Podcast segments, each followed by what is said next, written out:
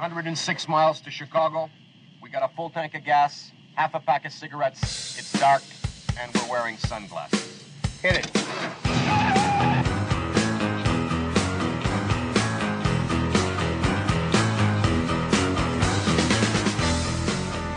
Politicians want to force you to cover your face as a way for them to cover their own asses. That's just the truth. Want to be able to say they're taking this on and they're doing this, even though it doesn't. it- It's not. It's not proven to be effective. They want to continue to do. it. And you know, oh, business as usual. Yeah, you know, just a, a terror warning before September 11th. Number one terror threat. Oh, if you question the election results. Oh, is that business as usual? 80, however many million of us there are, we are the number one terrorist threat before the 20th anniversary of 9 11? You know, when I saw this news, however, I thought, well, this is great, actually. You question election results, you're a domestic terrorist. We can finally arrest Hillary Clinton then. purpose does a gentleman from North Carolina seek recognition? I seek unanimous consent to address the House for one minute. Without objection, the gentleman is recognized for one minute. Madam Speaker, the Taliban is emboldened today. They have found a new reason to cry death to America. That reason is Joe Biden. His foreign policy is not America first, it's Taliban first. Mr. President, listen carefully, and I'll say it slowly just for you. No man left behind. That's leadership. Here's my pledge to the Taliban. You may chant death to America today, but mark my words, the levers of power will be in strong hands soon. If you harm an American, we will rain down vengeance upon you with the wrath and fury that will put the fires of hell to shame. Psalm 91 promises us that God will be our refuge and our fortress. But you do not worship my God or heed his promises. So when we come for you, there will be no refuge, no cave, no crevice you can crawl into that will save you from our wrath. So to those who hate America and all that we stand for, read my lips. I am young and I have a long memory. When power in Washington inevitably shifts, we will not forget you because we're in the business of killing terrorists. And pretty soon, business will be booming. With that, I yield back. And some people think it's hurtful. Well, he told us that this hurt. But here's the thing I don't give a about feelings anymore. I'm 70 am age. I went to Vietnam to fight for all this. Do you think I care about some feelings? Absolutely not.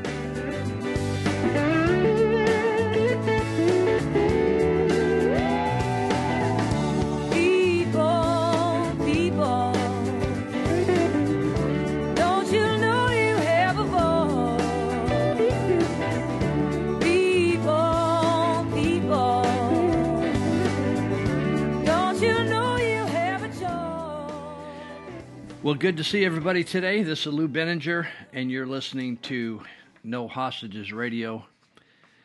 And uh, this is our 126th episode, and uh, this will play beginning on August 28th, Saturday, 2021. So, uh, thank you for listening today. Uh, whether you're in California, where where I'm I'm sitting, or whether you're a refugee from California and you've fled to some other part of the world, or you've never been over here in California and don't want to be here, and you're living in one of the other states or wherever you are.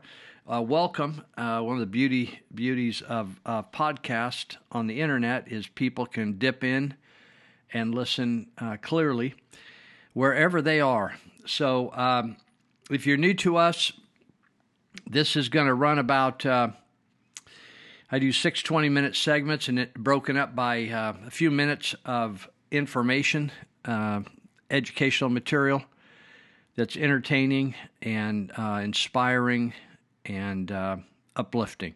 So uh, that those clips are smarter than I am. That's why I use them, and it gives you a break from my voice as well. I don't uh, ever evaluate the clips or piggyback on them because uh, some shows I listen to, they just repeat the same thing over and over. I'm not interested in that. I get bored with myself, so I don't want to bore you. Uh, so you can reach me uh, if you want to give me some feedback. You can, and you can do that through uh, an email at lou l o u at no hostages nohostagesradio.com, and that's plural hostages. Lou at nohostagesradio.com, or you could just send me a text at 530 713 1838. 530 713 1838. There's a couple other areas that you can connect with me on. We're now doing a live show on Saturdays uh, in uh, out of the Northern California area in Yuba County. Uh, few counties can hear us around about, but we're still not up to full power. But we finally uh, got live streamed, and the way you get to us, because we don't have a website yet for KMYC, is to go to Live 365, the number 365 Live 365.com, and then uh, click click on radio, and then go to KMYC, like Mickey K Mickey YC. If you want to listen to us live on Saturday, uh, we do a, a three hour show there at KMYC, and that just uh, we just started in May again, and but we just went uh, live stream last week or the week before, I think, live365.com. So you can catch us there if you you may just get fed up with this. Uh, that listen to me on the podcast. Uh, of course, you can catch that anytime. It usually is up early on Saturday morning, and you can listen to it here in portions or whatever. And uh, so uh, let's see, what else should I say? oh, there's also the website, which is uh, nohostagesradio.com, where all the previous episodes and articles that I've been writing go over there and on a Facebook site, Live with Lou, uh, where you can catch um, the uh, articles as well. And and a record this podcast can be picked up over there as well. So um, thank you for listening, and we're we're going to get get right into it here.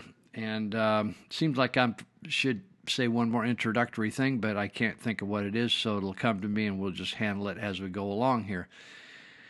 Um, I want to I want to read something that Janci Lindsay. She's a PhD. She's the second managing director of toxicology and molecular biology, Toxicology Support Services LLC. the description of this woman's accomplishments. I, either you're going to believe this or you're not. It doesn't matter whether I give you two paragraphs of amazing things that she has accomplished, uh, 30 years of scientific experience. Uh, actually, there's about four paragraphs describing this woman's experience and why she's one of the brightest people you'll ever meet. I'm just going to read what she states and uh, and see what you think about it. And you can Google her, or what I use, DDG DuckDuckGo. I just call Google Gigolo now. DuckDuckGo is just a really superior search engine. Uh, they they're they're not as censored as as Google. Uh, you'll notice as soon as you get it, DuckDuckGo, you put it in there that that's what you want to use, and you start searching with that. You'll be amazed at the difference. So she says, just to be clear scientifically, it is the vaccinated, not the unvaccinated spreading the mutant variants. Now, what you're hearing in society is propaganda. Uh, it's dogma propaganda lying to you. They've lied to you from the very beginning of COVID, and they've tried to instill fear in you. And now they're they're working at fear plus divide and conquer. So they're turning the people that foolishly got vaccinated against the people that are not vaccinated and they turned the people that were wearing masks against the people that were not wearing masks. And um, so she said it is the vaccinated, not the. This isn't just some person off the street's opinion. This is a person that understands more about science and the bi- biology and the cellular uh, system and all the other systems of our body than any of these people talking trash in the media or even Anthony Fauci. An- Anthony Fauci knows a lot. He's just a liar, he's a criminal. So it is not the vaccinated. It is the vaccinated, not the unvaccinated, spreading the mutant variants. This is from inoculating during the pandemic with a poor neutralizing vaccine. And vaccine is in quotes because everybody that knows anything about vaccines knows this isn't a vaccine, it's a lie. It, you've been told so many lies that some of you have just uh, gone glassy eyed and are just totally ready to give up. She says this is what has happened with numerous other quote unquote leaky or non neutralizing vaccines. The classic example of this is Marek's disease in chickens. I warned the CDC of this in April of this year. Other scientists warned the CDC as well as similar scientific entities worldwide. Months earlier, uh, I, months earlier. Yet here we are. So please spare me the propaganda that the unvaccinated are the ones causing this because they are not. And there is a clearly defined mechanist, mechan, mechanistic pathway for how the vaccinated are creating the mutants. The solution would be to stop, and she has stop in all caps. That means in, in writing that you're screaming at this point. If you put something in all caps, it's screaming. This, the solution is to stop vaccinating with these terrible uh, shots and start treating everyone at high risk and those not at high risk who are symptomatic with cheap, safe, and effective hydroxychloroquine and ivermectin until the virus is driven out. She says driven out because viruses never die, they just fade away. This would stop the binding, replication, and transmission of the virus, as well as ameliorate some pathogenic processes due to, due to spike in the vaxxed. In other words, the vaxxed are going to have problems in their system. Oh, and it would cost virtually nothing. And therein lies the problem. In other words, the problem here, people, isn't vaxxed or unvaxxed. It's that the pharmaceutical industry wants to make billions of dollars and they don't give a rat's ass about whether you drop dead or not, or whether you get sick, or whether you're uh, handicapped, or whether you're got uh, brain bleeds, or you have inflammation of the heart, or you have shingles, or you have uh, Bell's palsy, or, or, or, or, or. And I'm going to give you plenty of ors on what you can be susceptible to or drop dead uh, before the night's over here. So that's what uh, her name is Janci, J A N C I. Her last name is Lind Lindsay, like Lind Say, L I N D S A Y. Uh, and all I can do is say you should pay attention, and uh, and I'm not even going to go now. Here's what's corrupt. they say that the FDA just approved the Pfizer vaccine. Let me tell you how fraudulent that is. The FDA does not do any of the research, I'm told, on these different medicines. They leave that up to the, the uh, scientists at the National Institute of Health or the NIH. That's where uh, Anthony Fauci's out of. He works in the uh, allergy and the AIDS thing and all that kind of stuff. So, who do you think clears the Pfizer uh, vax? You think, well, probably not Fauci because that's, you know, they need somebody else to be involved. Can't do Fauci to the left, Fauci to the right, Fauci everywhere. However, there's a lady named Christine Grady. She's an American nurse and bioethicist who serves as the head of the Department of Bioethics at the National Institute of Health Clinical Center. And she is married to Anthony Fauci. See how this all works, folks. And if you go back to where, remember Deborah Blinky Birx had the, all every day she had a new little scarf around her neck, and she blinked all the time. And uh, her her daughter works for uh, Bill Gates and the Gates Foundation. All this is kind of tied together. You see how this works? So, uh, so this writer says the insane, fraudulent rushing of the Pfizer vaccine into full approval status by the FDA, just announced today, was ordered by the collapsing Biden regime. The purpose of this accelerated approval is to allow Biden's puppet masters to roll out medical martial law as a means to control the population and suppress the massive uprising that will soon commence against the illegitimate Biden regime. You might think, oh, well, they couldn't do medical martial law. Well, I just want you to think about something right now. If you know anybody in Vietnam, just have them text you the picture of the streets where there is martial law and the military is in command of all the streets in, throughout Vietnam, and nobody is leaving and going anywhere, even if even if they run out of food. In fact, people are starving in Vietnam. I know you're not going to believe me. I'm just telling you what I know. I don't know it from the news. I have friends that are working in Vietnam. Now, medical martial law, when, when they tried to lock us down, you remember that term lockdown? That's a prison term. Like when they have fights at Folsom Prison, a bunch of people get killed, they lock them down. Lockdown is when they tell you you cannot go out of your house.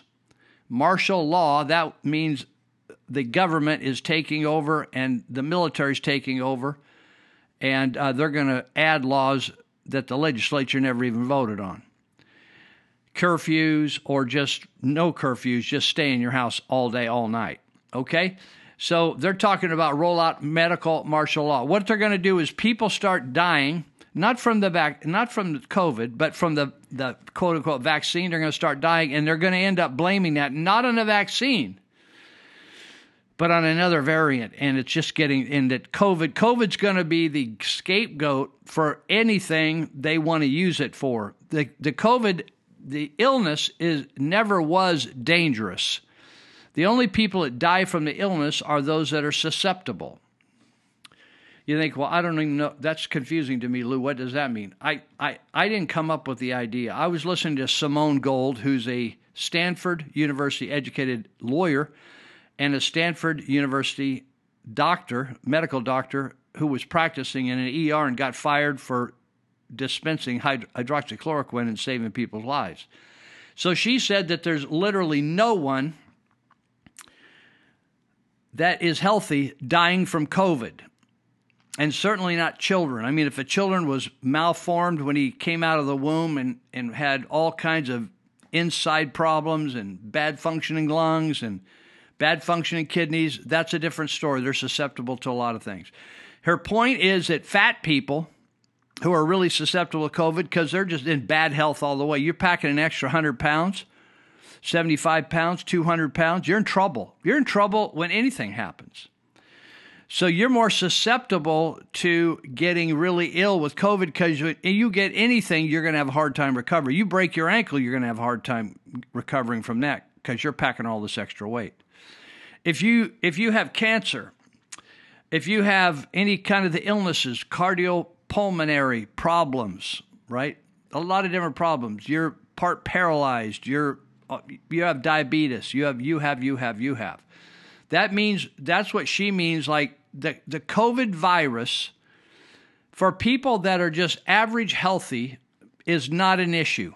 You might get the sniffles. You might get a headache. You might get something, right? Just like getting the flu. That's all this has ever been, and what these criminals have done, like Fauci and Gates and the Klaus Schwab, and all these people that are wanting to take this country into a totalitarian regime, they have like created this hysteria. And they know from sociological studies, and they know that if you create fear, people will do pretty much what you want. And if you keep them in fear and keep them on edge, they will do pretty much whatever what what what you want them to do. And so uh, this writer says uh, he's going. To, Biden's group is going to create medical martial law, and so uh, he says, as the truth about rigged elections and vaccine genocide becomes unstoppable. Now, now you think, wow, vaccine genocide? That's amazing. What does he mean by vaccine genocide? Well, children are basically 100% immune to COVID because they are generally very, very healthy. Ch- children are some of the strongest immune systems we have going. Very healthy. They bounce right back from anything. So how would they how would we have genocide? Well, if you if you start vaccinating children and right now they have vaccine clinics on the Marysville Joint Unified School District campuses and they're encouraging parents and I saw a vaccine bus over in Yuba City the other day. And and when they start vaccinating children, vaccinated people are going to die because they have compromised their immune system. And uh, so that's what that's what they're referring to here as vaccine genocide. The other thing is that it, it's not just me saying this. In fact, I, I don't know any of this from a medical standpoint on my own because I'm not a medical or scientist or lab person or anything.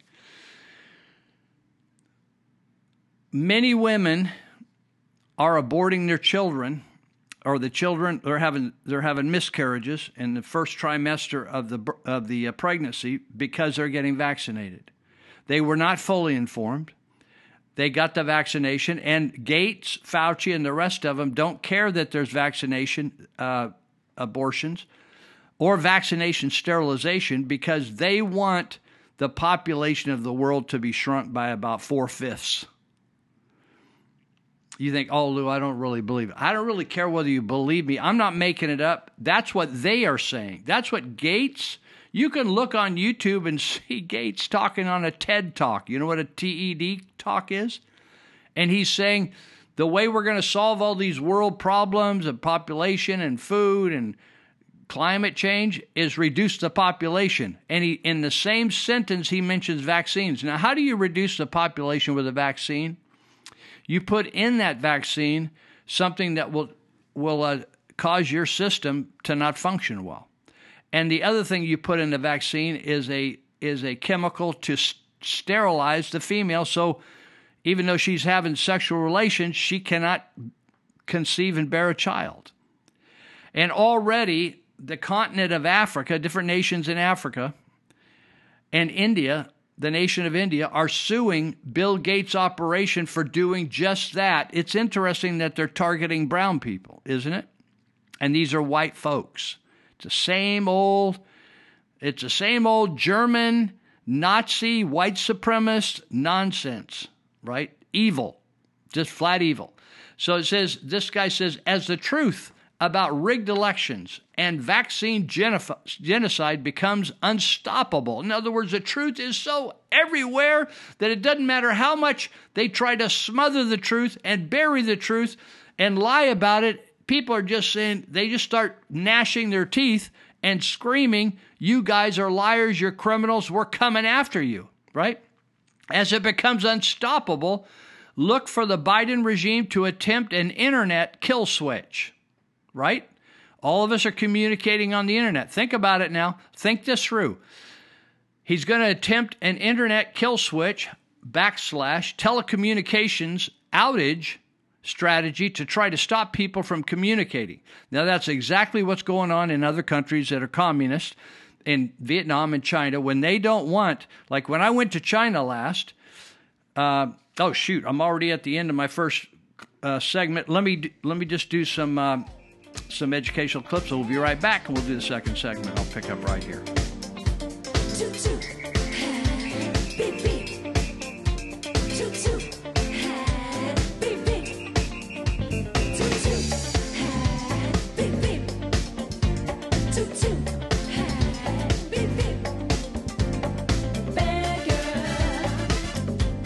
Wondering why I'm standing in front of this office on such a hot California day? This is Congressman John Garamendi's office. I'm his opponent, Tamika Hamilton. I'm a sergeant in the United States Air Force, and John won't debate me. I thought I'd come down here to make it a little bit easier for him. Since John's been in Congress, he has amassed a wealth over $2 million. He owns ranches, homes, and even rides horses. Does he sound like someone that knows how most of us really live? But let's be nice. John is a little out of touch. I mean, he has been in office for the past 45 years, and since that time, the internet and a cell phone were invented. John, next time you're riding horses around the ranch, pretend that you're stuck in traffic like the rest of us and you can't fill up the tank because gas is so expensive. That's how most of us really live. John, you've been in office for over 45 years, and why haven't you done anything about this traffic? And why do you keep supporting taxes that make our lives here in California more unaffordable? I think the new tax should be on congressmen who've been in office since the 1970s who ride horses and pretend to be cowboys. This is my home. My husband's a peace officer. You seem to think my husband's just as bad as the people that he arrests, that breaking the law is okay. I believe that the police are trying to do the best job they can and that my husband deserves your respect. John, you and Patricia were able to send your kids to the best schools. A lot of parents in our district don't have that ability and are stuck in failing schools. That's where you and I differ. You oppose charter schools and you oppose school choice. You've ran on bringing back the middle class while you've become a millionaire. You've left us behind. It's time to give District 3 what they've been wanting, and that's a debate. And so it's time for you to step up and not hide behind the incumbent status. Do your job. Let the people hear what you have to say and let them decide. I am the direct descendant of the North American slave trade. On my mother's side, my ancestors were enslaved in Alabama. On my father's side, we were enslaved in Texas. I am not oppressed. I'm not oppressed, and I'm not a victim. I'm neither oppressed nor a victim. I travel all across this country of ours. And I check into hotels and I fly commercially and I walk into retail establishments and I order food in restaurants. I go wherever I want, whenever I want. I am treated with kindness, dignity, and respect literally from coast to coast. I have three children. They are not oppressed either. Although they are victims, I've taught my children they are victims of three things their own ignorance, their own laziness, and their own poor decision making. That is all. My children, we are not victims of America. We are not victims of some unseen 190 year old force that kind of floats around in the ether. Putting critical race theory into our classrooms is taking our nation in the wrong direction. Racism in America would by and large be dead today if it were not for certain people and institutions keeping it on life support. And sadly, sadly, very sadly, one of those institutions is the American education system. I can think of nothing more damaging to a society than to tell a baby born today that she has grievances against another baby born today simply because of what their ancestors may have done two centuries ago. There is simply no point in doing that to our children. And putting critical race theory into our classrooms in part does that.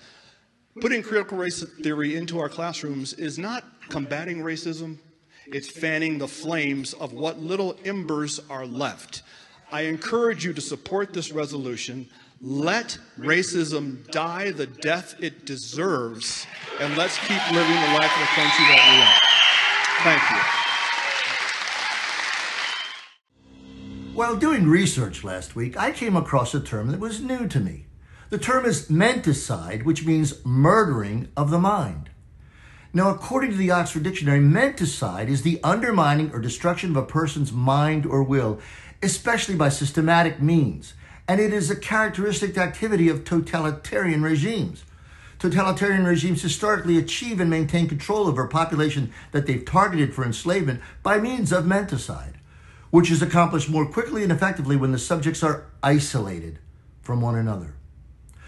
So it's no surprise that the enemies of liberty, who are desperately seeking to enslave the entire planet by means of a fake pandemic, would use strategies like lockdowns, masks, and social distancing and censorship to not only isolate us physically from our loved ones, our neighbors, and our church communities, but from any ideas or opinions which contradict their sick agenda. Now, this systematic effort to undermine and destroy our values and beliefs and to induce us to accept and even promote radically different ideas can be successfully defeated, but only if it is understood and resisted. So please commit yourself to remembering and reminding yourself and others that you are not alone. In fact, the overwhelming majority of your countrymen agree with you. You are in your right mind. Don't allow them to murder it. Be encouraged. Encourage others. Continue to resist and let not your heart be troubled. This is Michael Anthony Peroutka for the Institute on the Constitution, bringing you the American View. California 2020. While Governor Gavin Newsom sold out California to special interests, another Californian was already fighting back. Fighting for businesses. Assembly Bill 5. It's $21 million to take aim at small businesses. Fighting crime. We need to give law enforcement the tools they need to do their jobs and to keep our communities safe. Fighting homelessness. I decided to do an audit of all the homelessness spending in California. It's not a money problem, it's a leadership problem. Fighting for our children. If you're going to keep millions of kids out of school, widening achievement gaps, stunting development, damaging mental health, concealing abuse, you better have a darn good reason for it. Fighting for California. I've been fighting at the Capitol for five years to change the trajectory of our state. It's not Democrat versus Republican. It's about restoring power to the people of California. I happen to believe California is worth fighting for. Kevin Kiley, fighting for California.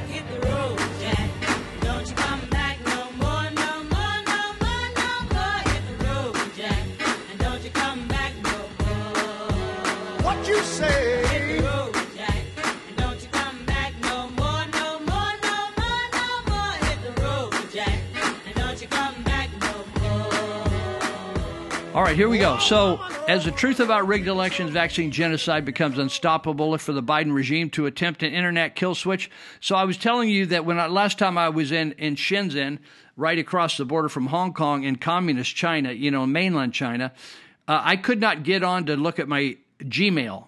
It just blocked. So they simply uh, be. And how do they do that? Because they have co- they're cooperating. They receive cooperation from American Google and American Facebook and all the American uh, internet platforms. In other words, if you want to operate over here in our country, then we want to have control because we want to control our people and all these people that are the that are home of the brave, you know, home of the free and the brave. They are helping people in countries that can't profess that free and brave. So he so they are already controlling the internet and shutting down telecommunications in those countries to keep people from communicating. Meanwhile, under medical martial law, Biden is likely to order, order true draconian enforcement actions such as criminalizing public protests. Now, we you think, oh, he wouldn't do that. We've already had it happen. We've already you, you don't know what you don't know what's going on right in front of your nose. So when during COVID, there were rallies that were organized by the uh, Freedom Angels, a group called the Freedom Angels, down at the state capitol. And the state capitol says, although that big two block area around the Sacramento state capitol, that whole area is just wide open. There's no fencing, there's no there's no special rules. You can go there, you can walk around during the day, 7 days a week, you can sit down, have your lunch, you can have a picnic, you can do whatever. But when we went down and protest Gavin Newsom, they said you need a permit. Well, if you need a permit, you don't have a right anymore. If you think you have a right to assemble with the with your uh, your Bill of Rights, you don't. If you have to go get a permit to do that, you don't have a right anymore. You you have to put in a request for that right. So so when we did, went down and had a, a meeting, it was peaceful. Uh, we had a meeting with a few thousand people down there on the south south side of the Capitol. We didn't damage anything. I was down there a few few weekends in a row, and uh, they arrested people. You know what they arrested them for? Not for breaking anything. They they arrested him for uh, not standing six feet apart, not having a mask on, and trespassing on on the on the Capitol grounds. Totally open. It's it's like a big lawn and landscaped area and they didn't they didn't ever prosecute it but i'm telling you the chp in battle garb military battle garb threw people down handcuffed them and took them inside the building and had, held them in a room in there. Now that is marsh that's medical martial law. That's uh, that's stopping people from meeting. That's criminalizing public protest. and so we just kept meeting down there and finally they put up a chain link fence along the grass where they couldn't stop you from being on the street or the parking or the sidewalk. So we just met outside this massive acreage of of lawn and beautiful thing. They just were trying to jam a bean up our nose, and so we had to meet outside this chain link fence, six foot high chain link fence, and the 200 or so officers were in were in uh, in uh, military attack garb with vests and shields and all kinds of stuff, batons, just on the other side of it, like we were going to attack the Capitol, which never happened at any of these events. So you think, oh, well, I don't know. What do you mean criminalizing public events? That means to say no one has a right to, to uh, gather. No more than two people can talk together at one time, right? What do you think that the uh, uh, what do they call it? Social distancing. It has nothing to do with social. It was. It had nothing to do with health. There's nothing healthy about standing six feet apart. What that is is a mental, uh, mental type of torture or manipulation to keep people from having a conversation. Right? Keep people from communicating. So if you're standing t- together in line at a food store, you're chatting with people and you're saying, "Hey, what do you think of this?" or "What do you hey, what's going on? Where are you?" or "What's up with you?" Right? They're communicating about stuff that's going on. So if they say, "Hey, no more no more than two people can be together," or if you're two people, you got to walk 5 feet apart. What that what does that do? That breaks down communication. So it says such as criminalizing public protests, setting up vaccine passport checkpoints on highways. Right now in Vietnam, you cannot drive down the street of Saigon without paperwork. They haven't had a vaccine checkpoint, but you got to have paperwork from the government to travel on the street of these main cities. And these are these aren't cities with 100,000 people. These are cities with 10 million people. And they are shutting down everything, including all the business. You think, well, how people are eating? They're not eating much. It's pretty desperate over there. It can happen here. You, you're so used to going to the store and getting groceries. If this happens here, there will be no groceries on those shelves. The entire network of food distribution will break down quickly.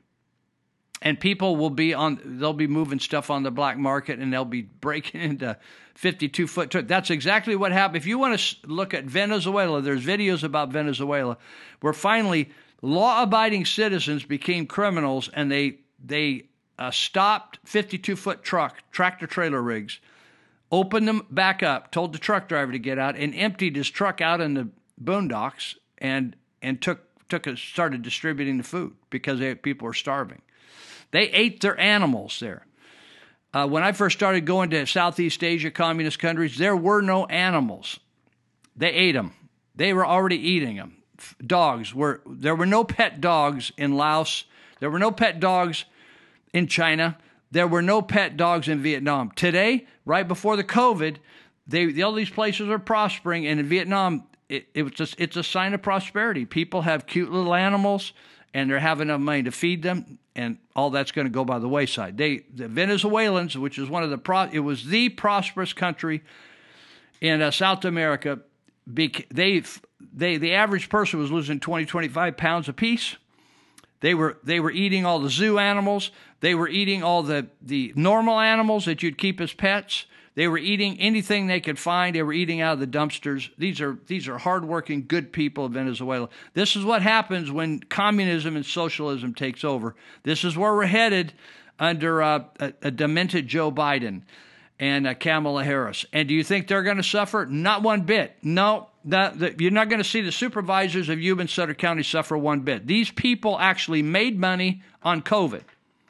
They made money on COVID. While, while they shut down people's businesses, that the, did you know that the uh, superintendent schools made all their money? They made $200,000 or so a year. Supervisors made 90,000 over here in Yuba County, 60, 70,000 in Sutter County. They did not miss a check. They did not miss any insurance payments. They did not miss health insurance. They did not miss anything. Uh, in fact, some of their businesses really profit, profited because they weren't cut. Their businesses were never considered non-essential. Isn't that interesting? So the people in socialist and communist countries at the top, in control, the Communist Party, the people in control, the government, they always are. Uh, they always get the first slice of bread. They always get the cream off the top. And so it says Biden is likely to order truly draconian enforcement, such as criminalizing public protests, setting up vaccine passport checkpoints on highways, and medically kidnapping anti vaxxers. Now, it's interesting they use the term anti vaxxer. Now, that's a. Uh, that's a uh, manipulation of the term. For instance, to use the term anti vax is to assume that vaccination is normal. No, what's normal is immune system. And the only time we've ever used vaccines in this country is, is when we could not, could not come up with a med- medical answer.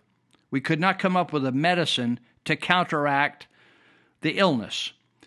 And so what they've done with COVID is they've they've talked about it as it, if it's an unsolvable, devastating, fatal, super contagious illness. It's all a public relations scam.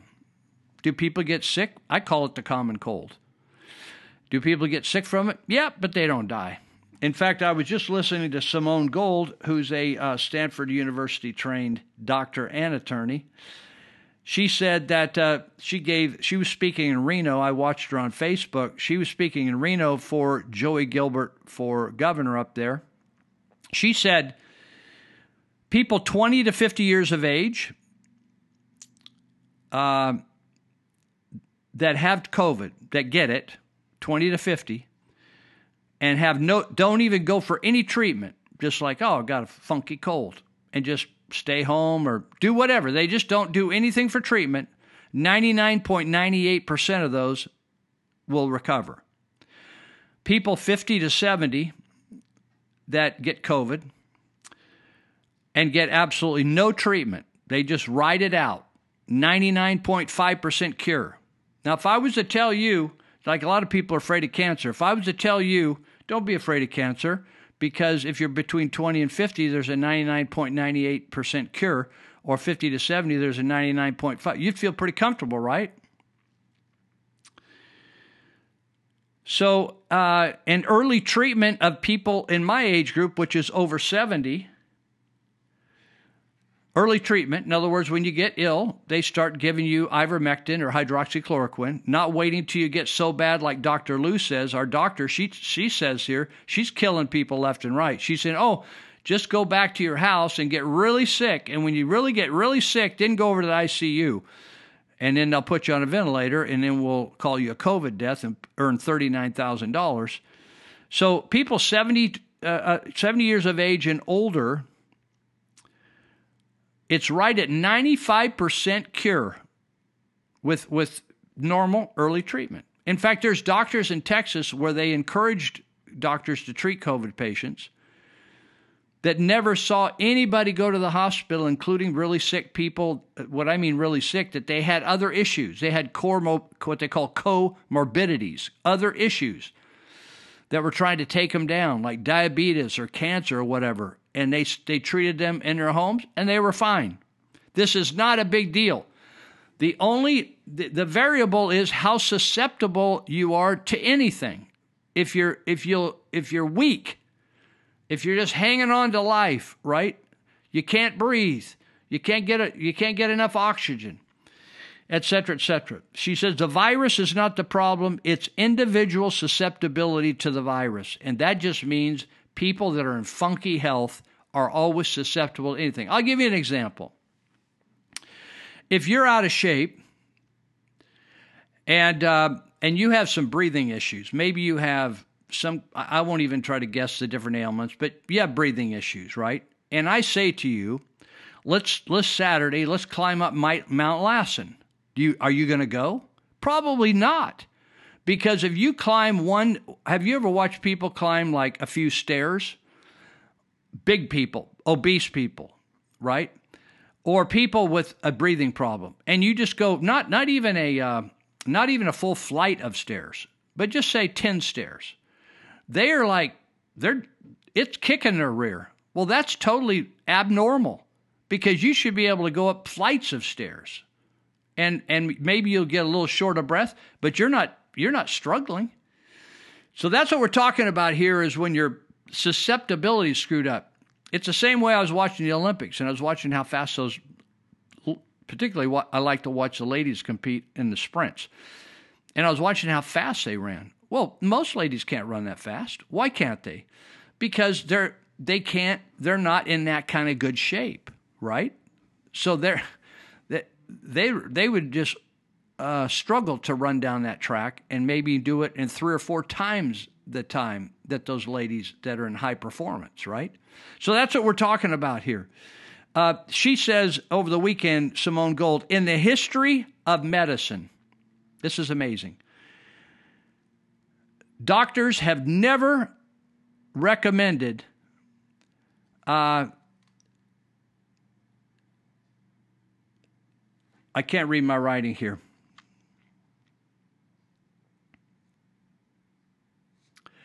Never recommended vaccines when people had already recovered from, recovered from a disease. In the history of medicine, doctors have never recommended vaccines for the person who had already recovered from, from something, whatever it was. She said it's not only what she called superfluous, but it's very dangerous to their system.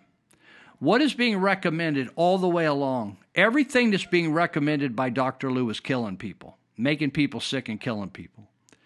And and doctors that are far smart Dr. Luu is a fake doctor. What I mean by it, she's a crackpot and she's a communist shill. The reason I say that is that she may have gone to medical school, but just because you went go, went to medical school doesn't mean you got Jack Diddley. It doesn't mean you're a person of character, and doesn't mean that you care about people. And when you have a person that's telling you to stay inside, which is going to compromise your immune system, when you tell people that they can't hug or touch, which is going to compromise their immune system, when you tell people to stand on an X uh, instead of standing next to the person in line, when you tell people to to psychotically wash their hands all day, every one of those things is going to cause people to be sicker. When you put people in the hospital at the fourth stage or fifth stage of COVID or being sick, and you put them on a vent, that's killing people. When you put people back into rest homes when they've they've been infected with COVID, that's killing a lot of people. And and the liberal states, California, Michigan, New York, killed tens of thousands of our grandparents, our parents, our aunts, and our uncles, and even our brothers and sisters if they'd been in a bad accident. Because of the mismanagement, medical malpractice, and mismanagement. Listen, people, quit tiptoeing around the truth. Just tell things like it is, or you're going to get sucked up in this and you're going to get. Uh, you're just going to get hauled off to one of these camps. I want to say this again. She says, This is Simone Gold. In the history of medicine, doctors have never recommended a vaccine for people that had already recovered. They're recommended everybody get the vaccine, and you have to fight them to not get it with exemptions and all, all other stuff. And when you say, well, my antibodies or my immunity is much greater than the vaccine would give, you can have that checked, you know. They said, We don't care. You have to have the shot. Now, that, people, this is just of the devil. That's evil. Now, you may not believe in the devil. I'm telling you that, that evil, like if you go out and see somebody's chop somebody's head off, uh, that's, you may not believe in the devil, but I don't think you think that's a good idea. It's probably evil. But, and then where does evil come from? This is evil. And Dr. Luu is at the is pushing this kind of stuff. It's dangerous. Doctors are not supposed to do stuff unless it's, unless it's really needed, unless they know it will really help, and there are not some ugly side effects.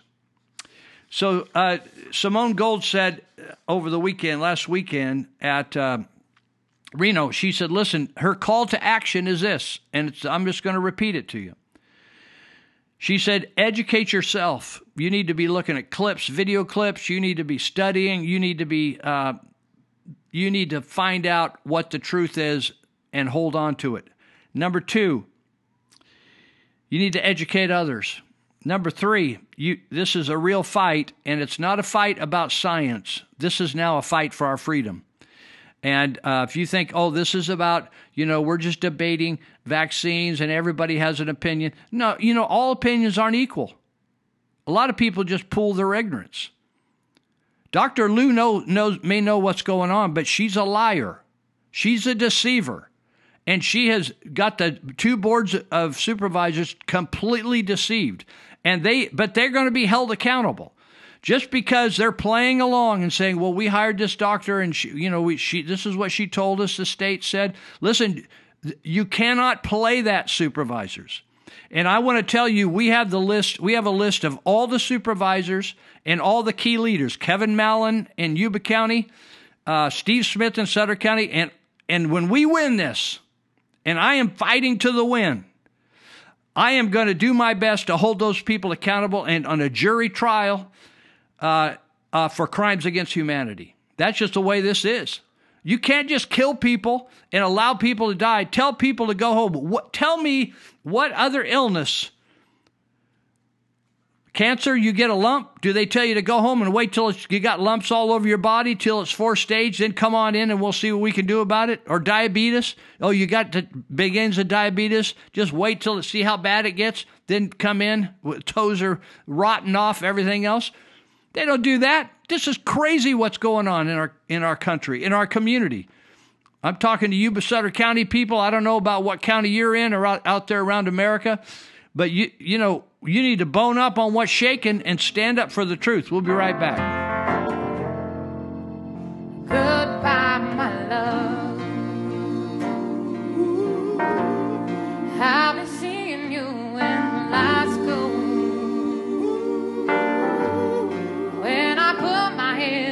Hey friends. Peggy Hall here from thehealthyamerican.org. I'm back with Peggy to the rescue. We are talking all about religious exemptions, and I want to share with you a response that a Healthy American got from her boss. And I do believe that this is a government agency. And I want to share with you the shenanigans that they are trying to get away with, and they are not going to get away with it on my watch. You are not going to believe the questions that they asked her. This constitutes retaliation, harassment, intimidation, bullying, coercion, and it is not allowed by law. They are violating so many laws. They have painted themselves into a corner. They have no idea who they're dealing with. And I strictly go by the law. We're not talking about the science, the medicine, any of that. It's your rights, the laws that protect them, and how to defend those rights using those laws. Now, she followed everything I recommend, which is do everything in writing stick strictly to the religious views don't bring in the science and the medicine and all of that and you're going to ask them in advance under what circumstances would they reject this because accommodations are required by law. Imagine that there was a muslim woman that wore a veil and she had to defend herself and say no this is what i really believe and they kept questioning her on and on and on and on and that's actually illegal. It is retaliation it is harassment it is intimidation it is threats it is bullying and retaliation after you seek your exemption is actually an additional violation of the law. Now, I'm not going to um, share the letter on the screen because I want to keep it confidential, but you are just not going to believe this. This is just, I am flabbergasted. And you know how I get when I'm flabbergasted. So, um, I will also tell you, I'm going to do another video about the phrase interactive process. Please go back and watch my other videos. I told you you do not have to submit to this. You can do a screening instead, which is non invasive. I also gave my top three tips to getting the exemption. And now my friend here has followed all of those and they are harassing her and intimidating her. So they want to do the interactive meeting, everything in writing, period. You do not have a meeting. That's where they're going to trip you up. So they start questioning her sincerely held religious beliefs. Your letter indicates that your faith calls for you to stand before him, the Lord, with my face unveiled. What does your faith say about what qualifies as being unveiled? Can you believe this question? That would be like saying to a Muslim who says, I'm required to veil my face, or I, I do veil my face to honor God. And imagine they said, Well, what, what does that mean exactly? Veil your face. Tell us, we, we don't quite understand what this means, veiling the face. Can you believe this? This is how low these bloodsuckers, that's my term for them, are sinking. It's disgusting, isn't it? I, I, it should come with a vomit warning. And then it says, "What, for example, what do you do in your everyday life? Uh, going to the grocery store, getting haircuts, um, attending events and meetings, etc." So they're threatening her with this tone. So if it were me, and I did give her some advice, luckily she didn't follow because I was a little bit snarky. I would say, you know, this line of questioning is like asking a Muslim woman if she removes her veil when she has sex with her husband. It's a little personal. No, I don't veil my face period. And then, of course, they come up. What, what, what about the clear, the clear, what you call it? Uh, no, as I stated in my letter, I don't put on my face. Period. Uh, regarding your beliefs about about testing, and and uh, you you you said you don't want a foreign body to be inserted into your body. Um, since you this is this is what they're saying. Since you specifically mentioned um, grooming, uh, do you do you use Q-tips? Do you use a toothbrush? Do you use a, a spoon or a fork? Gee, um, I would ask them exactly how would I use a spoon and a fork for grooming? Do I use a fork? Am I supposed to use this for my hair? Is that what you, is that is that what you took away, Mr. Manager? That I use a fork for my grooming? Why are you asking me about a spoon and a fork for grooming? Do you use or allow to be used Q-tips, a toothbrush? Well, excuse me, but a toothbrush is not a medical device and it's not a medical intervention and it's not taking my DNA for someone else to test it. I mean, think about these bloodsuckers, how evil that they have to sink to this, trying to trip up this young lady who, by the way, is not being tripped up whatsoever. So a Q-tip is something that I would choose to use, and I certainly don't stick it up my nose. The whole thing is bizarre, uh, and it, it goes on and on. Um, if this is if, if you're concerned about your nasal passages um how does your faith differentiate between your nasal passages and other body orifices? Are you getting my drift? This is despicable. It is disgusting. It is harassment. It is retaliation. I would tell them what they could do with their bodily their body orifices.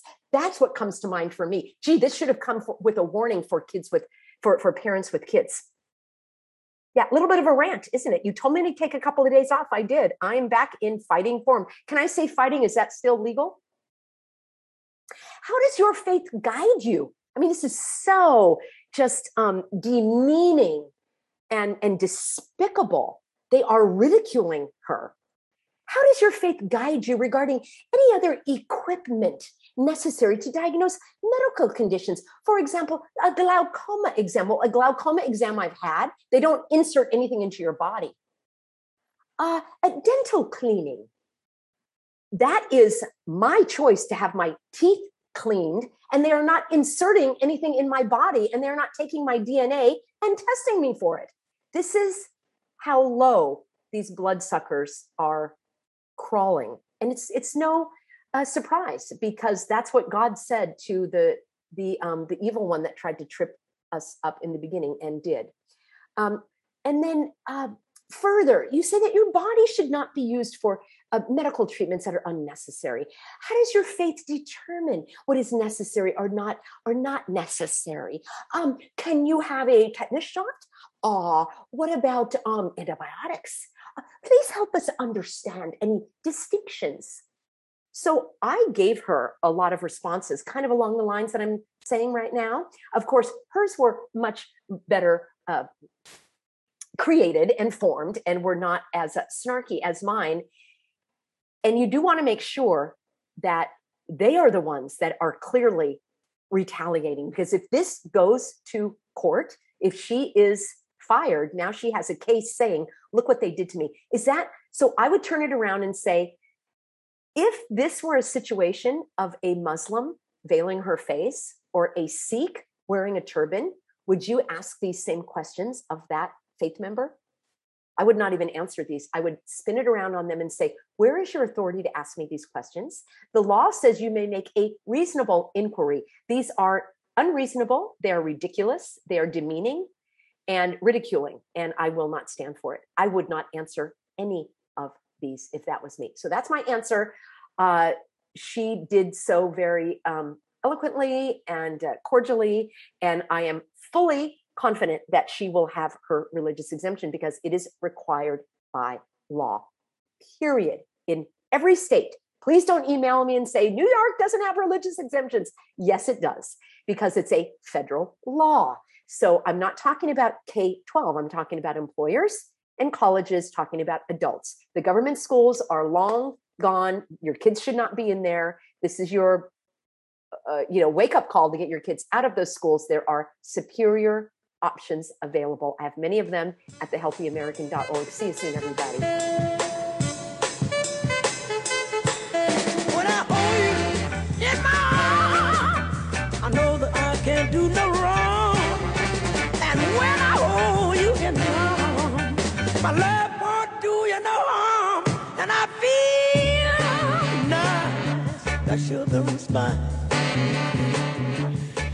All right, so I ran across this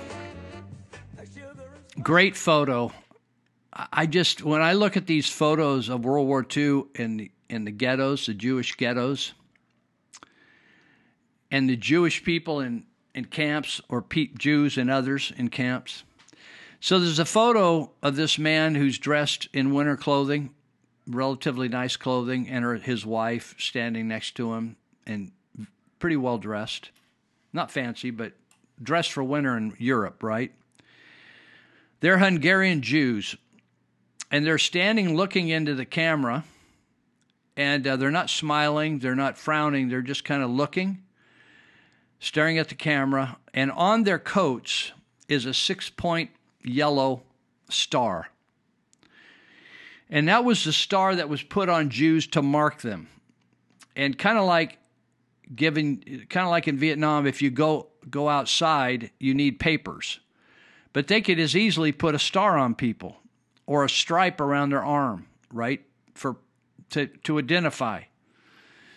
So these people are identified with this star as Jews. And it says under their photo, quote from a Hungarian Jew from the documentary The Last Days. He says, People wonder, how is it that we didn't do something? How, why didn't we run away? Why didn't we hide? Well, things didn't happen all at once. Things happened a little at a time or very slowly. So each time a new law or new rule came out or a new restriction, we said, well, just another thing, it will blow over. What have we been saying, people? Oh, well, I think we're I think school's going to open again. Oh, I think uh, the mask thing, I see less people wearing masks. Oh, well, uh, we can go out of our house now, right? Oh, businesses are allowed to start again, right? So then they say, then he says, well, we just thought we just thought it's another thing, and it will blow over. When we had to wear the yellow star to be outside, we started to worry. I'm going to ask you now are you worried? Are you thinking this is just a weird thing in 2021 that we've never experienced before, as far as you know, depending on how old you are? But it's going to pass. You think we're going to go back to typical times? Think you're going to make it back there? Or do you think they're now going to, I just saw uh, today, school was starting and now they're closing. Already, cl- some schools already closed. Why? Oh, there's a big outbreak of COVID. What is COVID? It's all manufactured PR. Do you think this is the first time in history that kids have gotten sick at school? I used to volunteer in school. Kids would get lice, impetigo, uh, ringworms, colds, the flu. Kids are just they're they're a germ factory, dude. But they're also resilient. So a kid will go out, maybe be out with the flu for a couple days. He'll be right back, right? And and we didn't notify all the parents. We just said, "Oh, we got some flu going through the school, or whatever. Or maybe your home school teacher is gone." It was no big deal. You just took it in stride, moved on. Oh, that's too bad. Mrs. So and So is is ill today. Now, they have they have uh, cabbaged on to what is normal and called it abnormal, extremely abnormal. And so now everything has to be monitored by the state. Everything has to be managed by the state. If anyone gets ill, which is just a normal illness, we already already told you what the percentages was were. It's you're far more likely, and I I can back up all these statistics. I'm not blowing smoke. I have no interest in it. It's you're high, highly more a lot uh, higher likelihood to be your your kid killed driving to school with you in a car than he would be of COVID. You're not happy with a 99.7 recovery rate with an illness? I'd take that having kids any old day of the week. That's almost like they're never going to die. And yet the state now is saying, oh, well, you have to mandated masks. When we know that masks actually create illness, they actually create staph infections in the skin on the face, they actually cause mental illness. But they're mandating them. We have people that have master's degrees and PhDs, and we have we have trustees that are going along with it. They have no backbone. They they ran for office and trustees and supervisors saying, "I'm your man. I'm your woman. You can trust me. I'll take an oath. I'll protect you according to the Constitution against any threat." And we have a conjured up threat, conjured up, and we have an, an, an actually mentally ill Dr. Luu fake Phuong Luu that is running around scaring the hell out of people. It's totally crazy. She was even got a bunch of principals on the line screaming at them this year or last year about they need to get their kids under control and stop them from congregating. And the kids weren't even in school. She forgot that people are free in this country and they have a right to go wherever they want. Are you taking your freedom for granted that you can get up and drive over to Nevada or drive to Idaho or go to the coast or do this or do that? Are you taking that for granted? Because I know people, my friends in countries like Vietnam, they cannot drive anymore. It's over. Can't you understand that? It's over there. It's only a matter of time here. All oh, can never happen here. Listen, people, how many of you thought that ever we would shut down the our very neighbors that are on the supervisor's board would not shut down their business, but would shut down their neighbor's business and call them non essential, insult them, and force them to wear masks and, and berate them for wearing a mask that would cause them to be ill. And go along with a nutcase that is the, the health officer for Yuba County, an absolute nutcase that's at the helm of our health, that, that her choices. Let me tell you how stupid this is. People are calling me, my job is saying, Lou, my job is saying if I don't take, I've worked here for 15 years, I work here for 12 years, 20 years. My job is telling me if I don't get vaccinated, I cannot work here anymore. I love my job. I don't want to quit, but I will. I'm not going to get vaccinated. Let me tell you some of the places that you could go work and not be vaccinated right now. These are some options, right? Because my feeling is tell them to go to hell. Tell them to shove that machine up their ass. That's what I'd tell them to do. And I'd tell them not only that, when I quit, I'm going to do everything in my power to take down this business, whether it's Adventist Health, Peachtree Health, Ampla Health, clinics, t- uh, schools. I'm going to expose the insides of this business, all the crazy stuff that goes on. I'm going to do whatever I can to destroy you. That's what I'd say. Let me give you a couple options where you can apply for work where you don't have to be vaccinated. Number one, the White House. Number two, the Centers for D- Disease Control, or normally called the CDC. Number three, the Food and Drug Administration is not insisting that you be vaccinated. Moderna, do you know about Moderna? They, they have one of the vaccines. Moderna has never in the history of their existence produced a drug that has made it to the market. And we're using their vaccine, their shot. Moderna does not in- insist that you take their own shot. Are you kidding me? Pfizer. You could get a job at Pfizer and not, not take the shot. The World Health Organization will let you work there and not take the shot. Johnson and Johnson, who's got a horrible record with the shot, will allow you to work there and not take the shot. Is something not are you catching anything yet? Or are you smoking too much weed? Are you taking psychedelics? You drinking a fifth of vodka a day? You can't think anymore? Are, is your is your brain sauced?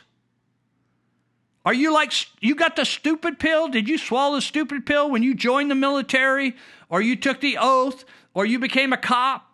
Can you not think this through, dude? Or miss? This one lady says, "Thank God for her." She's called herself Lady Liberty Seven.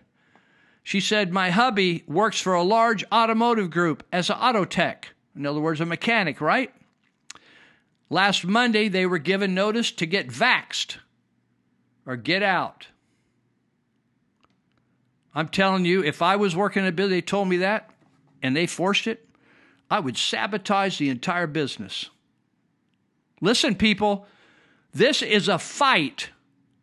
If you think, oh, this is, it's going to all be okay, it ain't going to be okay if you just sit on your rear end on, and watch television and eat bonbons. It ain't going to be okay for you.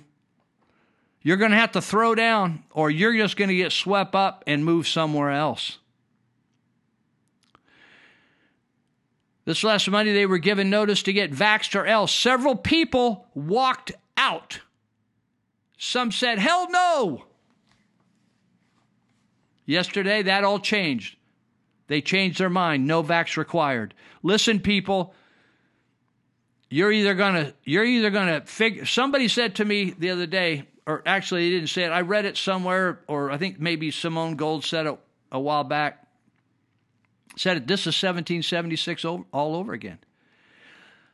If you consider those early colonists your forefathers in some sense, they they decided through some really hard sleepless nights that they were going to take on the most powerful nation in the world that could just come in and kick their rear end.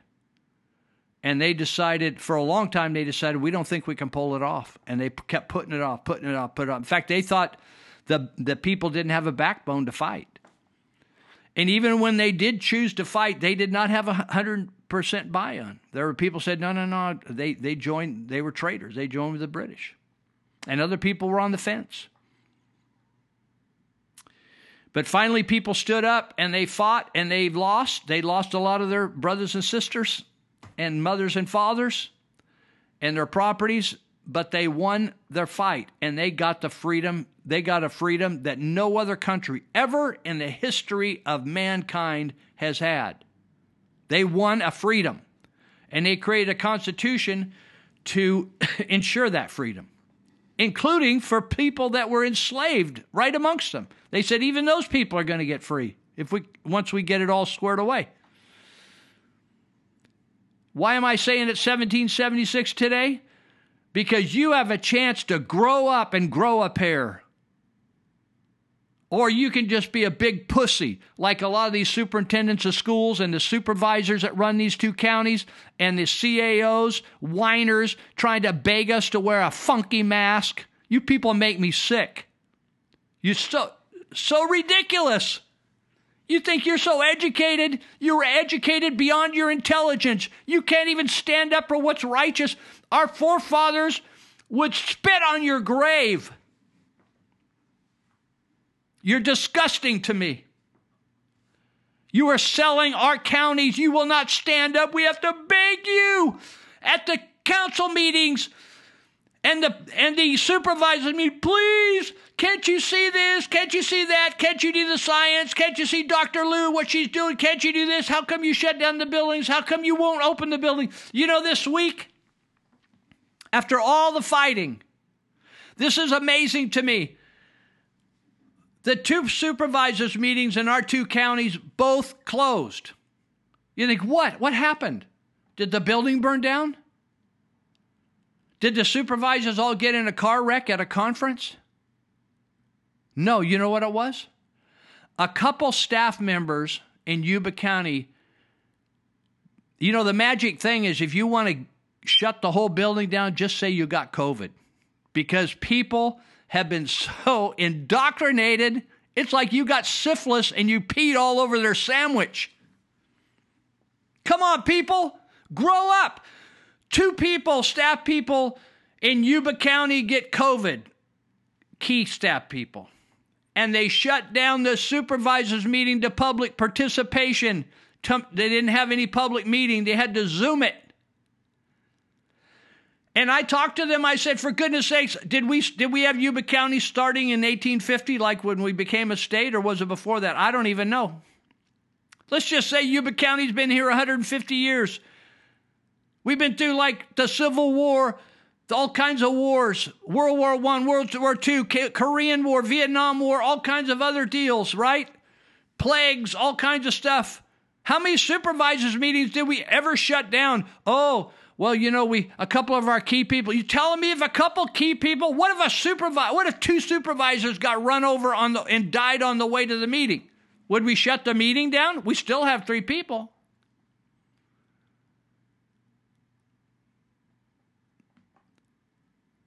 Are you getting my drift? It's become so easy to cut off the constitutional rights of the people. Why? Because they don't consider the Constitution of any importance anymore. And they're running it on their rules. They just make up rules as they get go along. And and you know what they do? They got five attorneys plus all these words. They got a multi-million dollar bunch of attorneys over there that just make up rules and tell them, oh, that you can do that. And whatever they tell them to do, it has nothing to do with the Constitution. It's what they, they tell them to do, the, these attorneys on staff, they just do. So two people get sick that are staff members and they have no ability.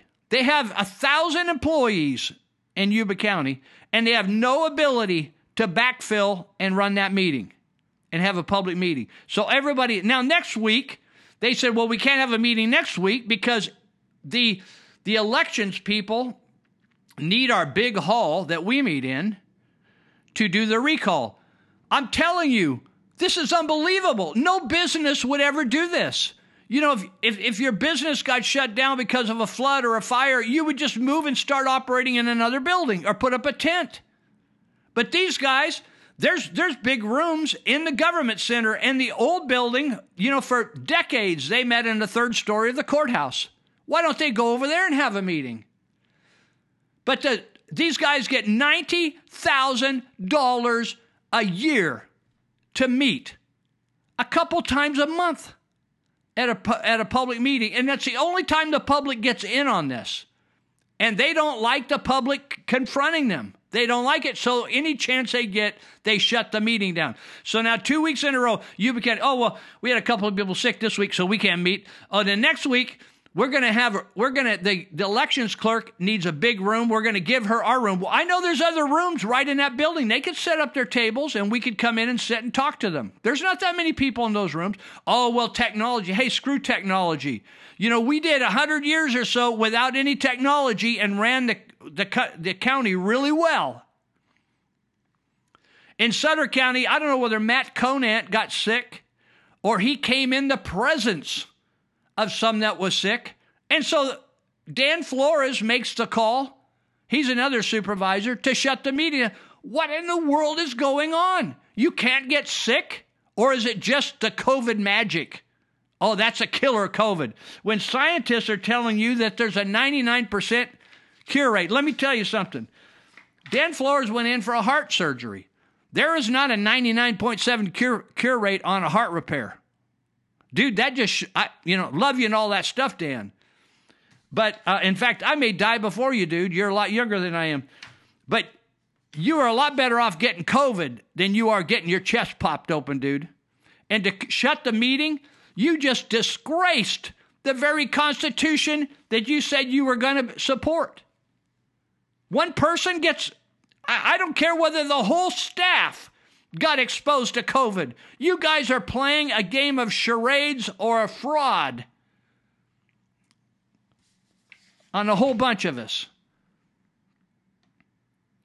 Gal says, I'm an RN of 10 years and I'm being fired December 1. I'm not political.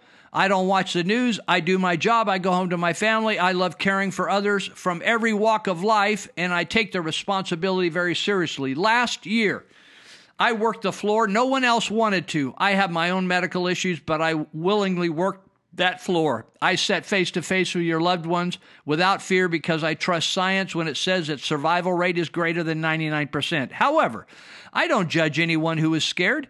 If I hadn't seen all the things I've seen with my own eyes, I would probably be scared too. Most of my patients walked out of the front door. Yes, it's real. Some became extremely ill and have long lasting effects. Even some succumbed. But most people walked right out that door. This year, I'm working in the ER and will be fired December 1st for refusing a vaccine. How is it? possible that I worked the entire past year, most shifts on said floor, many times without proper equipment and without the shot, but today I'm expendable I stand for freedom. You have the right to disagree with me, and I still will still support your right to your opinions. I will never, in caps, agree to force anything on anyone. I support your right to choose the vaccine for you and your family. My choice, after what I personally witnessed, is to abstain until long term studies have been conducted. I could share story after story about the adverse effects I have personally witnessed in my in my unit but I'm not because it is your choice and you've most likely already made up your mind. If you haven't, I encourage you to research and dig deep. Talk to people who are on the front lines. I am here today asking you to stand for freedom for us all. If this is forced, what is next? Then, after that, what freedoms will our, our children have to fight for? Don't let this fall on them. This is simply about freedom. Much love. Listen, it's all about freedom. We're taking a break right now, and then we'll be right back. People get ready. There's a train a coming. You don't need no baggage. You just get on board. All you need is faith to hear the diesels humming. You don't need no ticket. Oh, hi there. Do you want to be successful in life like I am? Well, we did the research and the results are in. There's no possible way to be happy or successful in life unless you go into crushing debt to attend a four year university. Still not convinced? Well, here are seven reasons you must go to college if you ever hope to be successful in life. Number one, attending college will ensure you enter the workforce with almost zero of those annoying practical skills. You know, skills like working class peasants who make 200,000 per year installing HVAC systems? You don't need that. You'll amass mounds of crippling debt, which is a great life lesson in poor decision making. Plus, crippling student loan debt will keep you from buying a house, which is good because houses are a lot of work. Number three, you might meet your future spouse passed out in a puddle of vomit at a party. And if you get married, you can start your life with two times the student loan debt. The American dream. Number four, unlimited frozen yogurt at the food court. And get this, for only 40,000 per year. Practically pays for itself. Number five, you get to experience the joy of paying $300 for a textbook on gender studies you'll never read. And after you graduate, you can look forward to a lifetime of fundraising calls to help students pay for their $300 gender studies books. And number six, learning new life hacks, like putting bounce dryer sheets behind a fan to overcome the smell of your roommate who never showers. Invaluable knowledge. Number seven, if you acquire a graduate degree, Starbucks might let you become a shift manager, and you can match the career earnings of a postman when you're 56 and really make bank in your 60s. Need we say more? There's no question that a college degree is your ticket to success. Now get out there and make your mark on the world. And please, no whip on my latte.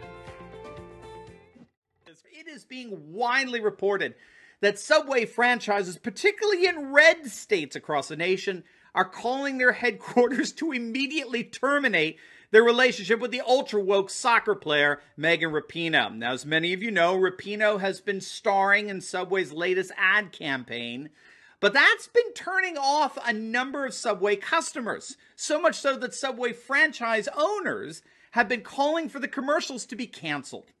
The owners reportedly are getting tons of complaints from angry customers who have pledged to boycott Subway until they ditch Rapinoe. So, for example, one owner reported getting a letter taped to the door of his Subway shop which read, quote, boycott Subway until Subway fires the anti American Megan Rapinoe, the creep who kneels for our beloved national anthem. And so more and more owners have become increasingly vocal in that they feel like they have to advocate for their customers and tell headquarters to pull these advertisements. They're simply bad for business because while the woke left may admire Rapinoe, there are plenty of Subway customers that find her vile and repulsive. Once a stronghold of forces loyal to captured dictator Saddam Hussein, the city of Tikrit, here in northern Iraq, is now firmly under the control of American forces. Or is it? These members of the Iraqi resistance movement, still loyal to Saddam Hussein, think otherwise. The Americans tell lies. Each day our forces grow stronger. Each day we move closer to our goal of driving the infidel. What are they?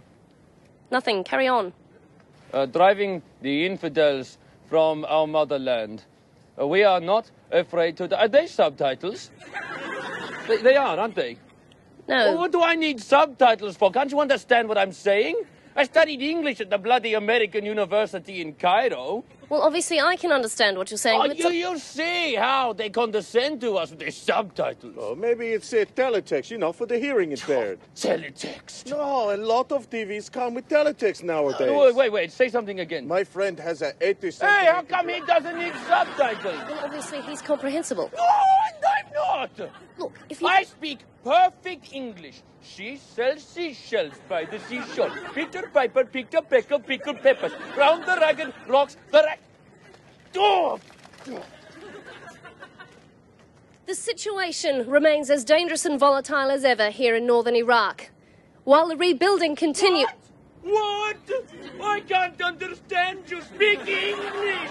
Where are your subtitles now? Oh, you think you're so good. Look at me. I don't need subtitles. Kerry Downs, Iraq. Shut up!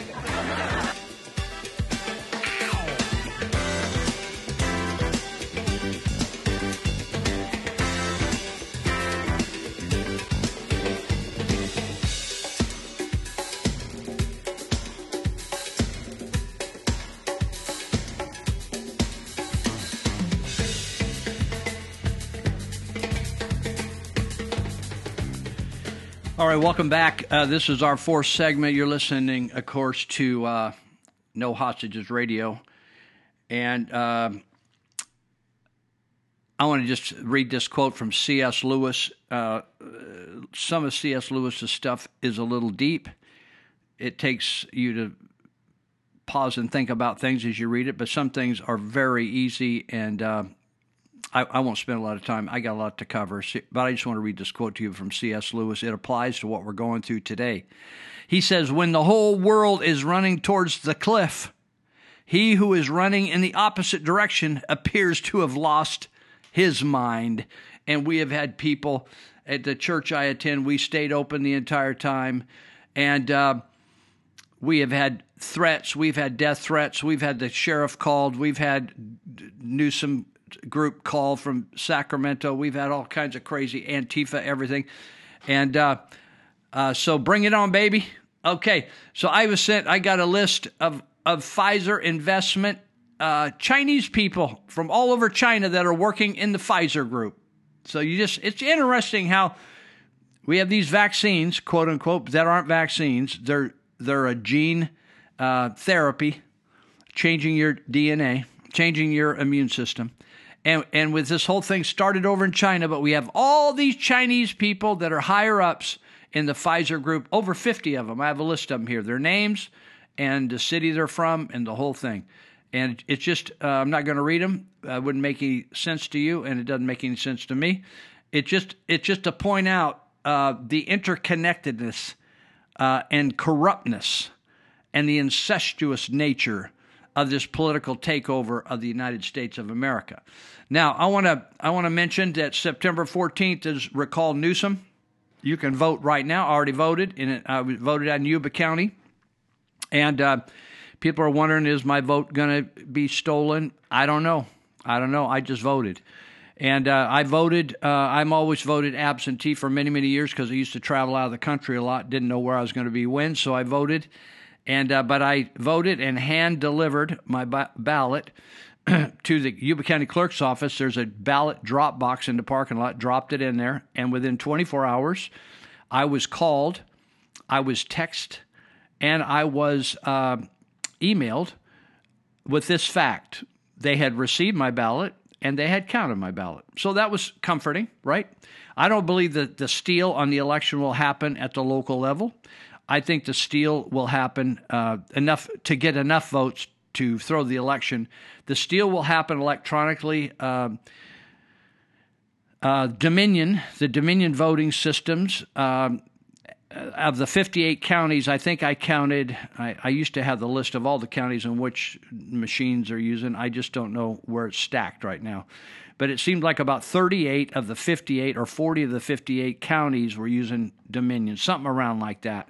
So my hunch is that the Dominion uh, cheating will occur uh, in the technological aspect. In other words, I'll flip the votes in the technology or the computers, and it won't happen at the local county level. A lot of people are focusing on the two local county clerks. I do not believe they're they have the ability or the desire to uh, to throw this election at the Yuba County, Sutter County level. The election, if if anybody's going to throw, it's going to be down in Southern California, where massive populations are. If you're going to do it with the the ballots themselves, but all you have to do is flip the numbers in the computer. That's exactly what they did to Trump. So uh, anyway, vote and uh, everybody. Oh, there's. I heard people the other day. We were out standing in front of the uh, supervisors meeting, having our own meeting. We had almost hundred people show up at both supervisors meetings when they said they're going to close their meeting, and so some of us uh, zoomed uh, off our cell phones and talked to them wherever they were sitting, and uh, we had our own meeting, our own signs out in front of the and to shame them for their. Uh, listen, this is serious stuff, folks. Uh, we're talking about taking care of our government business. That's the public's business. They do not, the supervisors do not own that property. The people of Yuba County own that property. There are keys to that property, but we have a right to go in that building and and to uh, frequent that building whenever we want, uh, within reason. And we have a right to attend meetings. We have a right to attend school board meetings. They recently just opened up. I noticed the Marysville Joint Unified Systems meetings. They were they've been doing Zoom forever, and they had a lot of speakers there. I heard. So listen, this is shameful. What's going on? They have lost their way. The supervisors have lost their way. They do not respect the people, the constituents that they swore. They swore an oath to protect against domestic and foreign. They pr- protect the Constitution, support the Constitution, right? They do not do that. At the drop of a hat, any excuse. Like for instance, even even uh, they have closed meetings when people have died, and they close in memory of the person. Why don't they just, if a important, person dies, I mean, even a president dies, they don't shut down the meeting. For goodness sakes, an ex-president, they don't even shut down the meeting. They just sh- close in memory of it. This is the most unprecedented and bizarre thing I have ever seen since living here. It's crazy. I want to uh, mention some people that are important to me and uh, help us. And, and these guys are, aren't helping me so much. They aren't helping me on the radio show, but they're new business and they're red hots. They're fired up and they're doing a great job. They're very talented. They're super talented guys. It's Will Fanning and Josh James. And they put together a business. Will's uh, been working in this before. They aren't novices. They are not novices, and they call themselves All Power Services, and they're located on 1469 Stewart Road in Yuba City. And um, you can email them if you want to uh, inquire about what they're up to or if they do what you want them to do at all power 1469 their, their street address, all power 1469 at gmail.com. Their their phone number is 530-844-0347. Now this is a cool thing. They can fix anything that, that you got. So if you if you got a tractor, if you've got a weed eater, if you've got a mower, if you've got a, a chainsaw, if you've got a uh, you know any kind of all-terrain vehicle, uh, boat motor, they they do all that kind of repair. And uh, they also do fabrication, steel fabrication. They're amazing welders and uh, uh, you just have to go out to their shop and see what they got going on. They're impressed. So some of my friends run A and E uh, tree trimming or A and E something. I can't remember what, what the full term is, but they do big big jobs for for Pacific Gas and Electric trimming trees, and and they got huge number of employees, and they dropped off like forty chainsaws the other day that needed to be uh, repaired. Some of them came in in pieces. Some of them needed tuned up. You know, uh, sharpened, tuned up. They weren't running right, and uh, you know when you're under pressure, you just set the broken one aside and grab a fresh one. And so they brought all their problems over to these guys, and they're slicking them up and putting them out and keeping everybody working. So All Power Services, check them out, give them a chance. You got some broken weed eater, you think, should I just junk this or should I buy a new one? What should I do? They do custom welding, fabrication, power tools, power power sports, service, repair, the whole thing. So check them out. The new business in town, and uh, but I know them, and they've done uh, work for me out at Church of Glad Tidings. They did some metal fabrication, did a super duper job, and now they're going to help me rehab the skate park at Glad Tidings. There's some uh, welding that needs to be done on the fence out there, and, and just repair. We're going to upgrade it so it makes make it look hot for the kids, really super duper. So um, they're helping me there. So I'm giving a shout out on uh, the website and on the show uh, this Saturday. So the other thing is, um, Dr. Cassie and I are having a great time helping. Uh, we were out I, helping people off the street, drug addicts, uh, people that are homeless and and uh, sick. And so Dr. Cassie works at Peachtree Health, and uh, so the number over at Peachtree Health is 530 749 3242 when you a- just ask for Cassidy, if you're just sick, just say I, am just ill. If they say, "Oh, he's not taking any more patients," then then I want you to text him and text this number because he'll take you, even though the front office doesn't know what they're doing. It's just sad. I, am not. I'm not going to comment on it. It's just it's dysfunction in our society. But uh, if you're just generally sick or you got some issues, personal issue, just say I don't feel well. I need to talk to Dr. Cassidy. But if you have an addiction, say I have addiction issues. I want to talk to Dr. Cassidy. And uh, if if they jack you around at the front entrance at Peachtree, 749-3242, if they jack you around on the phone trying to get an appointment, then text him at 530-682-8648 and just say your name. Uh, you're trying to get an appointment and uh, and whatever the, the reason, and he'll call you and set you up. If all else fails, just dial me up 530 713 1838. I just met with a guy on the street. He got hit by a train, lost a, lost the part, lower part of his leg a few months ago, and uh, he's strung out on opiates. And uh, trying to get him to come in. Don't be living out there anymore behind dumpsters. We got you. You, you got a future. And uh, laid him out a plan. And um, and he's, he'd had some health nurses stop by, and they were kind to him. The uh, traveling nurse, I thought they call her, the street nurse from uh, Adventist, which is cool. Uh, but we're out there trying to help him get into a care, detox him, get him into rehab, and uh, get him a prosthesis or prosthetic, whatever you call it, a leg, a new foot, foot and leg, and get him on his feet. And uh, you know that's what it's all about, people. There is nothing like that. No, you know, to me, if I get him into Cassidy's care and get him up and having a new life, I'd trade that for a million dollars easy. Uh, it's pretty cool. So uh, anyway, if you need help, if, if any of your people need help, you give us a call, and we'll get you the help you need. Okay. Uh, the other day, uh, Nellie uh, Garcia from North Valley Paralegal, she and her sister stopped in, brought me food, brought me chicken and mole over here at the house. We ate dinner together. I thought, well, that's the way I got to see these girls. They stop in and visit. And uh, so Nellie said she's very busy. North Valley Paralegal. If you want good paralegal work, you need any kind of legal work, give her give her a call first. It's going to be done quicker, better, cheaper than with an attorney. So 530-751-9289. It's 751 Sutter Street. It's right there across from Pepsi Cola down there in Sutter Street.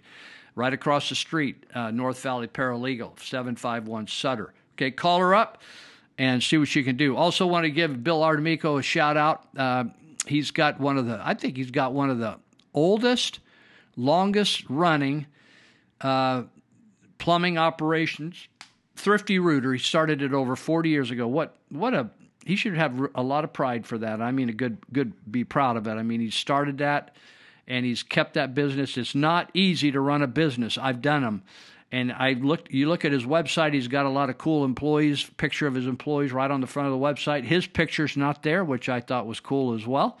I think it's just his folks, and uh, because they're doing all the work. But way to go, Thrifty Rooter, and they do all kinds of things. From you know, we used to use them. In fact, we still probably use them, and if we ever need a septic tank pumped, and or if we need a drain cleaned out, and uh, so 530-673-8201. They do all kinds of plumbing and uh, line clearance, septic pumping. It's like invaluable service. 673-8201. And the other plumber that helps us here is the plumbing doctor Ted Holmes. He's always over here fixing my stuff. Between him and Dave Greenetz, they patch me together. I, I tell people I surround people by the best. I have a team of professionals that just come in here and fix what needs fixing. So, uh, plumbing doctor, 671 9111, 530 area code. So they're around 24 hours a day, seven days a week. Plumbing doctor, 530 671 9111. So, Dave Greenetz Construction, I mentioned him earlier. He's. Uh, he, you just have to go to davegreenetzconstruction.com, okay? Green with ETZ on the end, or you could go to Dave, sorry, greenetzconstruction.com, not Dave Greenetz, greenetzconstruction.com, or you could go over to Dave Greenetz Construction uh, Facebook page, and uh, you can see his work. So go see his work and see what you think. And if you're going to spend a lot of money in your house and fix up your bathroom, fix up your kitchen, make it look amazing, make it look to, like 2010 uh, or 2020, 2030, upgrade it right to from the 1980s or 70s or 60s or 50s. Uh, you know, you're not going to find anybody any better than this guy. So, um, if you want the best, uh, you can you can email him off those platforms or just dial him at 682 9602. You can text or call that number 682 9602. And finally, Monty Hecker and uh, Elite Universal Security. And uh, if you need a job, they'll put you to work. And and uh, in fact, I think the plumbing doctor and Thrifty Rooter are, are advertising for people as well, workers. And uh, Elite Universal Security, I know wants workers. There's everybody. I, I could within a block of me. There's three or four p- companies trying to hire people around here. With one block, I'm downtown Marysville, and Elite Universal Security puts you to work. Or uh, if you got a problem, they'll solve it for you. If it's a security, a security problem. So uh, they're located in Yuba County, but they are working all over Northern California. So if you hear about this uh, somewhere else in Northern California uh, and you want to go to work and learn some security business, give them a call at 530 749 0280. So, okay, there you have that. So, thank you everybody for helping us. And uh, we have some bills to pay every month. It's not huge, and we don't uh, anyway, I won't go into detail, but it's uh, we're not making any money on this deal. We're just covering all the bills. So far, my dad taught me many years ago. My dad and mom, they said, "Pay your bills, all your bills, pay them on time, pay them, and don't don't string people out." Right? The Bible says the same thing. When you have a worker, at the end of the day, pay them. Don't string them out. Kevin Kiley said this. I like this. Kevin Kiley's running for governor he's a assemblyman. I think he's in the sixth district. Uh, James Gallagher up here in Yuba Sutter is the third district. If I'm not mistaken, sixth district is uh, if if that's the number. Uh, his district is kind of around the perimeter of Sacramento, and then up into the foothills uh, to the Sierra Nevada foothills. Kevin Kiley.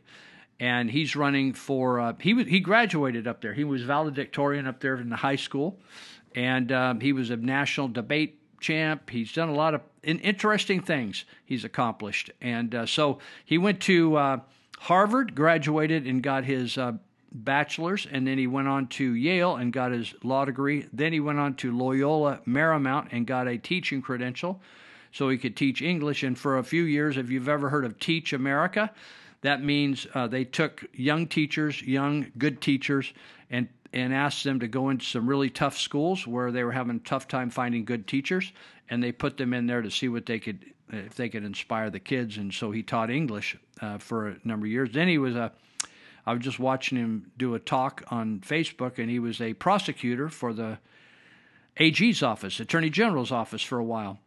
So then he went into uh, ran for office, and he's been in, off, in office about four or five years, I think now. So, anyways, running against uh, Governor Newsom, and um, uh, or he's running to not against Newsom, but to replace him. So there's two votes. One, Newsom stays or goes. Yes, he goes. Uh, no, he stays. Uh, and then you pick from about 40 some people, and, and uh, most people are pretty overwhelmed by the names, but Kevin Kiley's the most skilled to take over. And all you have to do is listen to what he says he would do in the state compared to the other ones. The other ones are all over the place. They don't know what they do. In fact, they're not going to do it. The only this election, whoever gets elected, if if Newsom is thrown out, will only be in office for 11 months, I think, or 13 months, and then they'll have to run. There'll be another election because Newsom's second term is over.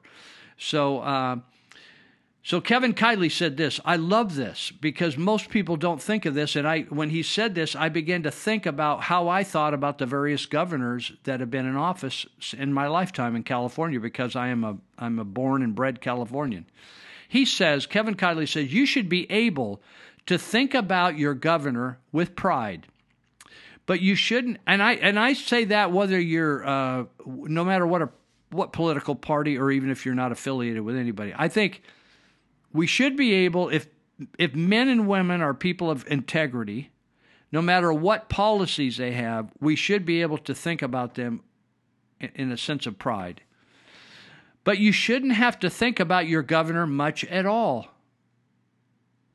Isn't that interesting? You and i i thought about governors over the years reagan uh, Deukmejian uh, I don't remember much about Pat Brown, Jerry Brown's father. But I like the idea you shouldn't have to think about your governor much at all. Why why would you say that? Because the governor really shouldn't be making all the decisions. That's your representatives in the assembly and the senate that passes that pass legislation and change the way the government operates and also chooses how we spend money. It's not the governor's job.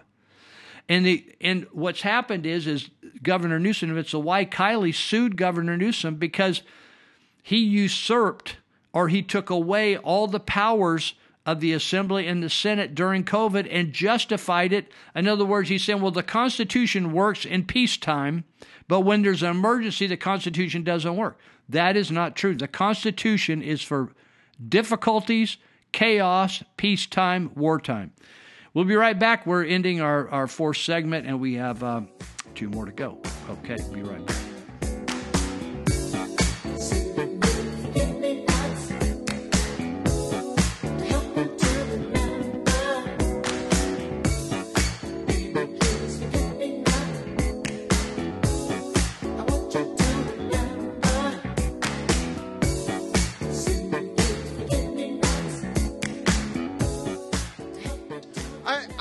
It is time for General Milley to retire and spend more time with his white rage. I've had enough of the woke critical race theory generals. I miss the fighting class. And you know what? The men and women who wear the uniform, the military families that support them, they are the best among us and they inspire the best within us.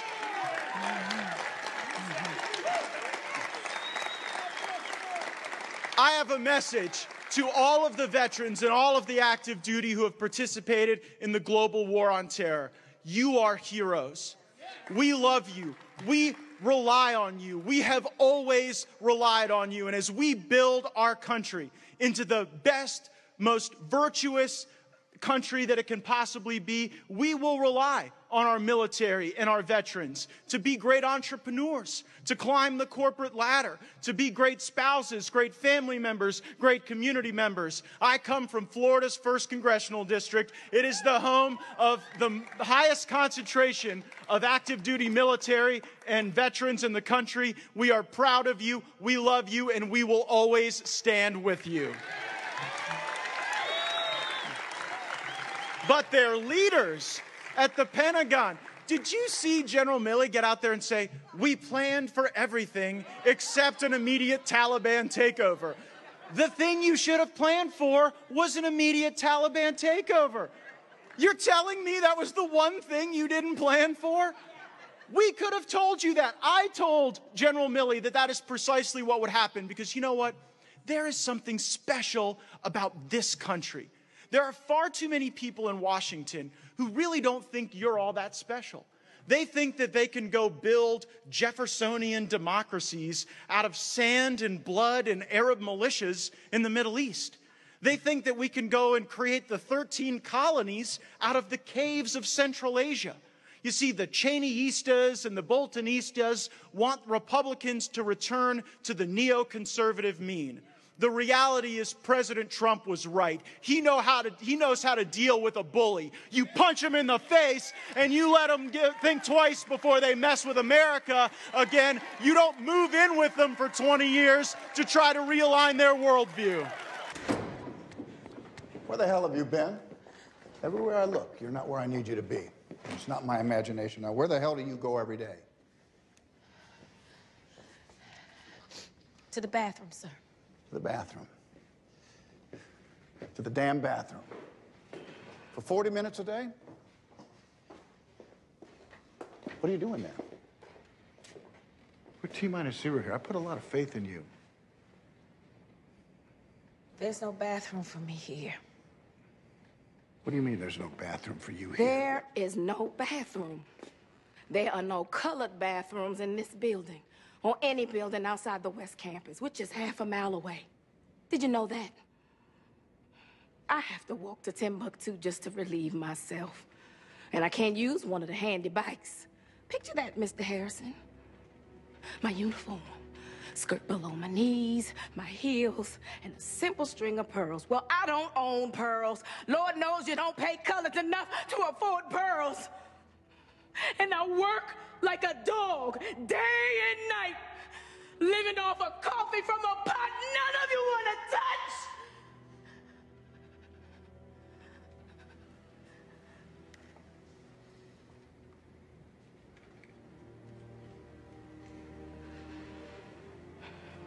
So, excuse me if I have to go to the restroom a few times a day.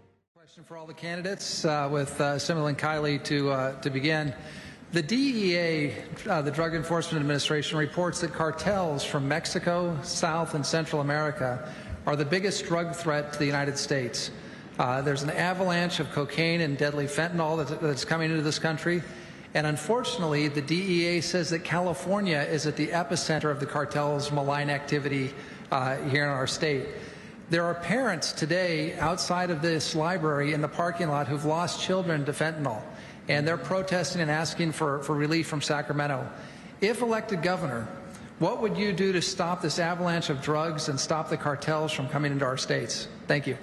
Well, thank you. And it's a very important question. And I was just at an event for parents in my own district whose son tragically uh, died of fentanyl uh, late last year, who would have been a senior, would have just graduated from Whitney High School in Rocklin. And this is an issue that is affecting more and more families uh, throughout the state. So public awareness is a very big part of it. Obviously, a lot of the issues at the border are, exist on the federal level, but there are things that we can do at the state level as well. For example, laws like the sanctuary state absolutely need to be rolled back, which have gotten in the way of our law enforcement in order to keep folks who are dangerous to our communities out and to actually enforce the law and keep our communities safe. I'll also note that California has made changes to our drug laws that have been entirely counterproductive. I was a prosecutor before I ran for office. I was a deputy attorney general for the state. And I saw right before I ran in 2016 that recent changes to our criminal law were having a devastating impact on the safety of our communities. It's taken Gavin Newsom five years now with a pending recall to finally realize there is a problem and say that he's tough on crime. Prop 47, to take one example, has made it so you can't charge someone with a felony for even using Class A drugs. That's why we have open drug use on our streets. It's also why prosecutors no longer have the leverage to actually force offenders into drug treatment, so they're not given the tools they need in order to turn their lives around. It's a lose-lose. It hurts public safety and it hurts the offenders themselves, and we make far too many of those lose-lose choices in California.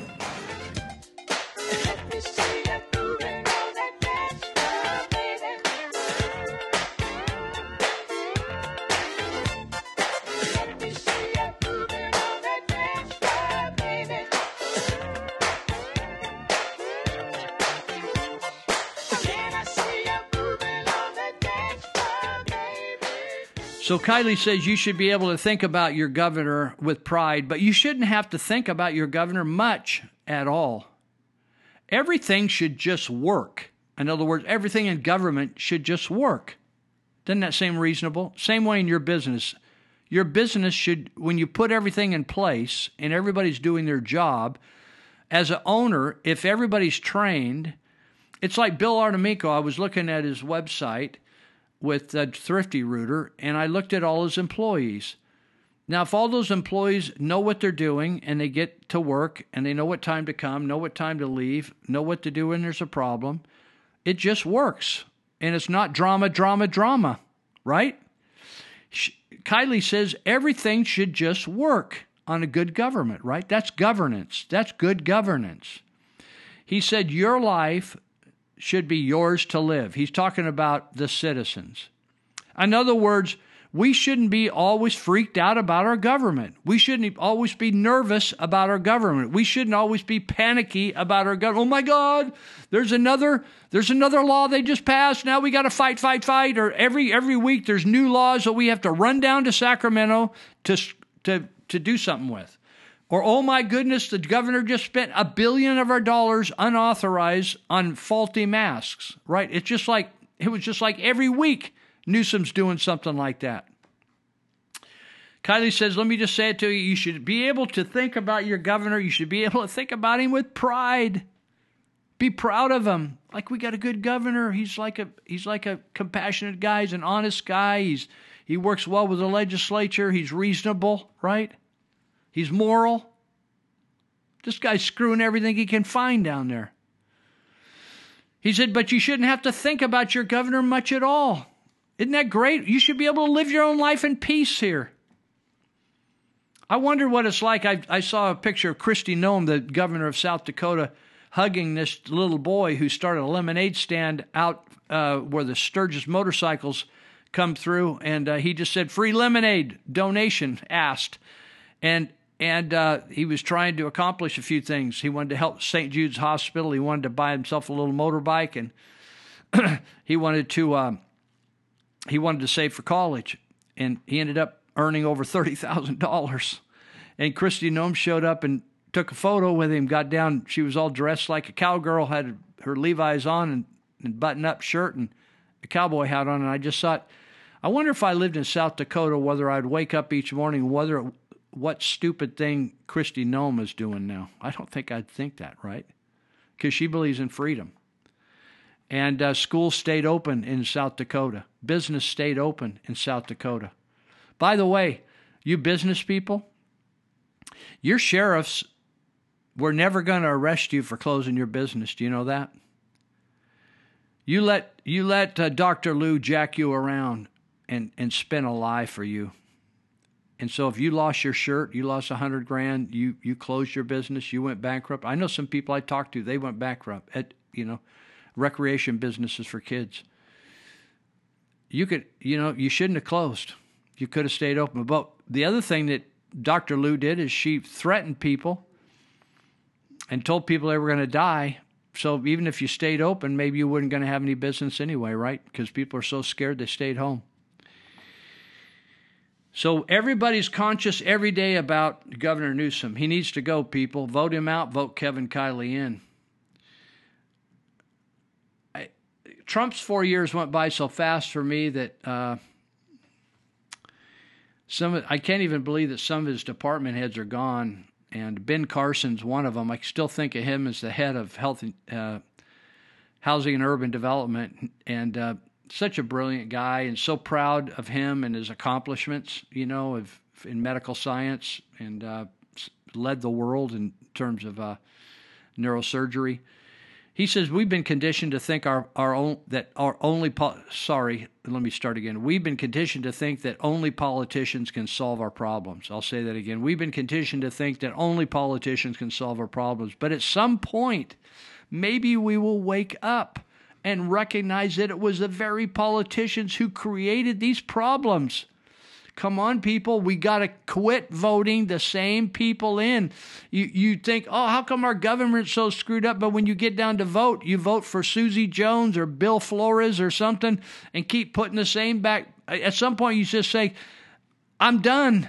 I'm done with you. I want somebody to try somebody new. They can't do any worse than you have. You haven't done you haven't been able to do anything. Some of you might know Ted Nugent. He was an old rock and roller. Very sharp guy. And, you know, sometimes you can sell some of these rockers short. Some of them can't find their rear with both hands. They've done too much LSD. But Ted Nugent says, Why do I have to stay home just because you're scared? How about you stay home? You stay in your own house indefinitely. You wear a mask. You social distance yourself from me. You avoid restaurants. You avoid baseball games. You stay off the roads. You avoid malls and beaches and parks. I'm done playing your dumb game. I'm no longer going to be a prisoner of your fear. I'm no longer staying in my house or catering to you because you're scared. Your fear is not an excuse to destroy America. Come on, people. Your fear is not my fear. And your fear does not have the right to interfere with my life, my job, my income, or my future as a free American citizen. I want to uh, mention also that uh, I want to read you. You know, somebody uh, made a comment yesterday at a meeting I was at where, where uh, with, with our situation with Biden, that that God really is in the business of of putting people in positions in the world, and sometimes He allows a person to get in a position that is a that's a bad person to bring judgment on the country. And uh, many people, many of my friends and I believe that the United States is under judgment for for its uh, evil ways in murdering innocent babies and uh, abusing other people, you know, abusing people and uh, being corrupt. I mean, the amount of, amount of pedophilia, the Podesta brothers, Hillary Clinton. I mean, we could just go on and on down the line. Anthony Weiner, uh, Weinstein, the Hollywood guy. I mean, we got so many perverts. I, I mean, I'm even talking if we just looked at the legislatures, we got so many perverts in the legislature. You remember all, down in Sacramento how many women were saying that they were being groped and molested and jerked around by these senators and assemblymen? It's just, it's embarrassing. It's disgusting. We shouldn't have to be embarrassed about our representatives. We should kick them out. So I read this. Uh, I read this really cool story, and it it shows how God is involved in our lives. And it says, against all odds, on August 9, 1942, Navy signalman third class Elgin Staples was aboard USS Astoria off the coast of Guadalcanal when the ship was attacked by Japanese cruisers. The attack provoked devastating explosions. Wounded and surrounded by water coming from every direction, Elgin quickly grabbed his inflatable rubber life belt and strapped it on. More than 200 crewmen died in the attack and, and, and uh, sinking of USS Astoria, but thanks to his life belt, Elgin survived. He was later rescued by the destroyer USS Bagley.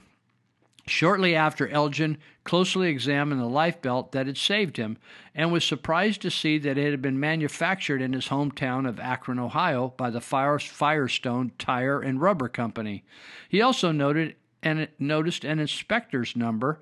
You know how you ever had a shirt or a piece of clothing and you you're looking at it and there's a little deal in it says inspected by number 156 or something. So he says he also noticed an inspector number on the label. When Elgin returned to Akron, he told his mom about the terrible night and she informed him that while he was overseas, she had taken a wartime job at the Firestone plant. Stunned, Elgin quickly took out the life belt from his duffel bag and said, Take a look at this, Mom.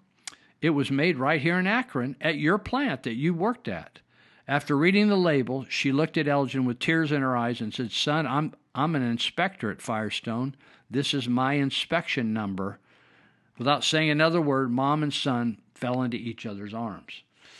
You know, life is so amazing. Just just an amazing thing. Aaron Singelman, Singerman uh, says polls. Uh, he puts on these big events called Redcon One, and they're big bodybuilding competitions. And he uh, has Arnold Schwarzenegger involved in them. So I don't know whether you heard recently, but Schwarzenegger uh, was being interviewed on CNN, and um, he called people who don't wear masks schmuck, schmucks. And Schwarzenegger also said, screw your freedom, arguing that mask mandates are like traffic laws. Now, I didn't think, you know, I didn't vote for Schwarzenegger when he ran after we threw Governor Gray Davis out in 2003. It was a tragedy that he got in the race and was elected. We may have had Tom McClintock if he hadn't have done that. But I didn't know he was so stupid. Now, obviously, he's smart in other ways, like in bodybuilding and how to eat and how to train and how to how to become the best in his competition. He won his his uh, competition. You know, he's the top of his field. Uh, he was a great actor, a lot of interesting. I right. He knows how to act. He knows how to read lines. He knows how to do all that. But in terms of calling people saying that a mask, wearing a mask, is like a traffic law, this guy just doesn't know what he's talking about. It's sad. It's really sad. So anyway, the founder of Supplement Maker, the supplement maker's name is called uh, Recon One, Redcon One, and uh, he announced that the company will no longer serve as a sponsor for any Schwarzenegger affiliated events. His name's Aaron Singerman. He's the he's the owner or the director or the CEO of Redcon One. And he says, with a heavy heart and some genuine sadness, that Redcon One has decided to discontinue any and all support of the Arnold Classic and other Arnold related events around the world. Uh, he cited Schwarzenegger's recent comments, which I already told you. And uh, anyone who says, Singerman says, anyone who says, screw your freedom, screw your freedoms, is an un-American, is un-American, and Redcon One is a patriotic, pro-freedom brand. We support freedom of choice. We don't want Arnold censored or canceled. We just want we can't support his uh, opinion with our dollars any longer. It says Schwarzenegger received harsh blowback for his "screw your freedom" and schmucks comment, but the governor only doubled down in a subsequent essay for the Atlantic last week. He says you have the freedom to wear no mask, but if you exercise that freedom, you're a schmuck because you're supposed to protect your fellow Americans. He's so clueless. He doesn't have any idea what he's talking about. So, uh, anyway, so the reason I brought that up is uh, that Subway sandwiches, which I uh, occasionally dropped in there over the years and bought sandwiches from the various Subways in the Yuba Sutter area. And uh, I'm not blaming the local franchisees because they they don't have the control over the advertising dollars they're forced to pay the fran- franchisor or the corporate subway. But they do have influence on who is their spokesperson, and the corporate subway has chosen uh, uh, Rapinoe, Megan Rapinoe, the gal who refused to honor the flag and respect our military. And uh, she thinks America, although she's made millions of dollars off America, and she was able to play a great play a game and make her money, but it's a terrible country, and uh, she can't hardly believe it. And I, I just think, I just wish a lot of these people would do what Eld- Eldridge Cleaver, former Black Panther, did many years ago. And I admired Eldridge for doing that. Is he uh, he absconded and he was wanted and he was fighting a case where he I think he shot or killed a guy. Anyway, he and his wife left and they went down to a, a communist country. Like I think it was at that time it was Algeria or something like that. And they they left the country. And they got down there and so he got his wishes to live in a communist country, which I think Megan Rapinoe ought to try. Uh, uh, I don't have any hard feelings. I just thought if, if it's so bad here, I wouldn't stay here. I mean, you know, I wouldn't stay here. So, uh, but at, what happened with El- Eldridge Cleaver, if if you want to read his story, he wrote during his Black Panther uh, zenith. He wrote "Soul on Ice." I watched him speak in Sacramento, and it it wasn't pretty. Uh, it was pretty crude, and um, so he ended up coming back to the United States and turning himself in and doing his time. And uh, he ended up following Jesus and and uh, lived out his life here. But he decided he'd made a mistake. The Black Panthers was a mistake. The uh, the believing in communism, socialism was a mistake, and he came back with his tail between his legs, came back to serve his time, do make his amends to society, and go on. So uh, Rapinoe, my feeling is all these. Like I, the other day when I spoke at the Board of Supervisors meeting, we are talking about please stand up against vaccine passports. Well, I'm not into the I, I'm not into the government telling us what to do. Either way, positive or negative. I'm not into the government telling us to shut down our businesses. I don't think it's their right. I think people should resist, and I think we should throw down against our supervisors and Dr. Luu ever again. Never again. Uh, so I told the supervisors that I think that they should pass a resolution uh, that, in the spirit of freedom, that they encourage businesses not to mandate vaccine passports or vaccines. They don't have any kind of legislative or legal power over the businesses, but I, I don't want them to say, to I don't want them in control of businesses. And my point to the supervisors was let a free market occur. Let this let the public, let the consumer manage the businesses by spending their dollars. Every day you vote by spending your dollars uh, at A business versus B business, C business versus D business, E versus E business versus F business. You vote every day with those dollars. Vote for American businesses. Vote for businesses that represent freedom. Do not support businesses that are supporting China, which are communists, and they are ripping us off left and right. You do not want to live under Chinese rule. I'm telling you, I've been there many times, many, many, many times. You do not want to live under Chinese rule. And you don't want your kids to live under, you do not want to live under Vietnamese rule. You don't you do not want to live under communist rule. You you should give your life to fight this. And I I asked the supervisors, please make a resolution that you do not support, and there's resolutions starting all over the country. Sheriffs are standing up and saying, I do not support vac- mandatory vaccines or vaccine passports. I think the Mark Lamb in uh, Pinal County, Texas, or Pinal County, Arizona, just did that the other day.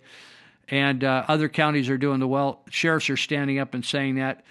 Uh, our two county sheriff's departments in Yuba Sutter are not mandatory vaccination groups. Uh, no county uh, department should insist on that. That's re- that's it's devilish. Uh, but I, I encourage the uh, supervisors to take do a resolution just like you do a resolution resolution in support of marriage, or against child abuse, or uh, to support uh, our veterans coming home from Afghanistan or this or that or but it, does it really expresses the spirit of the county and it sends a message to the businesses. We don't support mandatory vaccination. We we will never uh, create a county vaccination card where you're going to have to show papers. The, supervisors can do that. If that's not a law, they're just saying they're not going to do that, and they're encouraging people. And I said we will take care of the rest. If the big box stores, Walmart, all those big box stores that are being paid off by the government, if they want to go vax vaccination, we will we will uh, we will shop elsewhere. And Peggy Hall at the healthyamerican.org, she has encouraged everybody. She she is a lifetime employee of UC UC uh, system, the University of California system. She says, pull your kids out of school. In fact, the clip that we're playing in the, in today, she says, pull your kids out of school. It's over. There's no reform. It's too bad to be reformed. It, start over. and and you can find out about educating your kid at thehealthyamerican.org. She will help you. She is a master educator. This gal is bright, Peggy Hall. She'll also help you with your exemption certificate, your religious ex- exemption certificate. Listen, it's a federal law. You cannot be mandated to get vaccinated and lose your job. You cannot. They have to offer you exemptions. And if they try to buffalo you, buffalo you, contact the Healthy American. My friends are getting their exemptions. Uh, we're going to take a break and we're going to come back for the final uh, segment. Okay, hold on.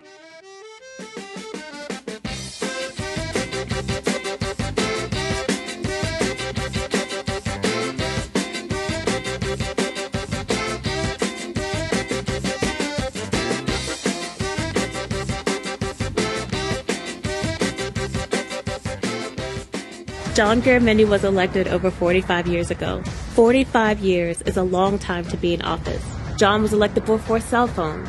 John was elected before personal computers. In fact, John was elected before the internet existed. While John has been in office, we've had nine different presidents. John Garamendi has been in office for over 45 years. And now he's going to start fixing things. I'm Tamika Hamilton, and I approve this ad because it shouldn't take 45 years to start fixing America. What's the dissonance that you're talking about? So, for example, Biden say Al Qaeda gone from Afghanistan, but Blinken say yes, there is Al Qaeda. So we can see different statements from the White House, different comments from the Pentagon. Is there any communication issue from the highest level? No, no. I, I think you're reading way more into things than you need to. I think we're all cited on the fact that there's still an Al Qaeda threat uh, in Afghanistan uh, and as well as uh, Al Qaeda uh, affiliates that we, we know are there. Uh, nobody is. I've, we've said that consistently. Uh, there's there's no gap in understanding here. What interest do we have in Afghanistan at this point with Al Qaeda gone? One of the um, strongest indications that the FBI was um, an instigator of January 6th is the FBI's role in the Governor Whitmer kidnapping plot. Now, I've talked on this podcast before about how a number, uh, as many as five or more of the 14 people involved in the plot were FBI agents or informants. So the FBI was part of this, of baking this cake from the very beginning. And they played a, a, a, critical role, and new details are now emerging on the extent of the FBI involvement. Now, um, one of the guys charged in the plot is a guy named Brandon Caserta. And his lawyer, Michael Hills, recently filed a document saying that an FBI informant uh, identified um, as Dan um, was uh, lying, um, deleting messages, uh, was basically trying to cover up the FBI's role in the Whitmer kidnapping. Uh, I can see here an exchange of texts between the FBI and its own informant.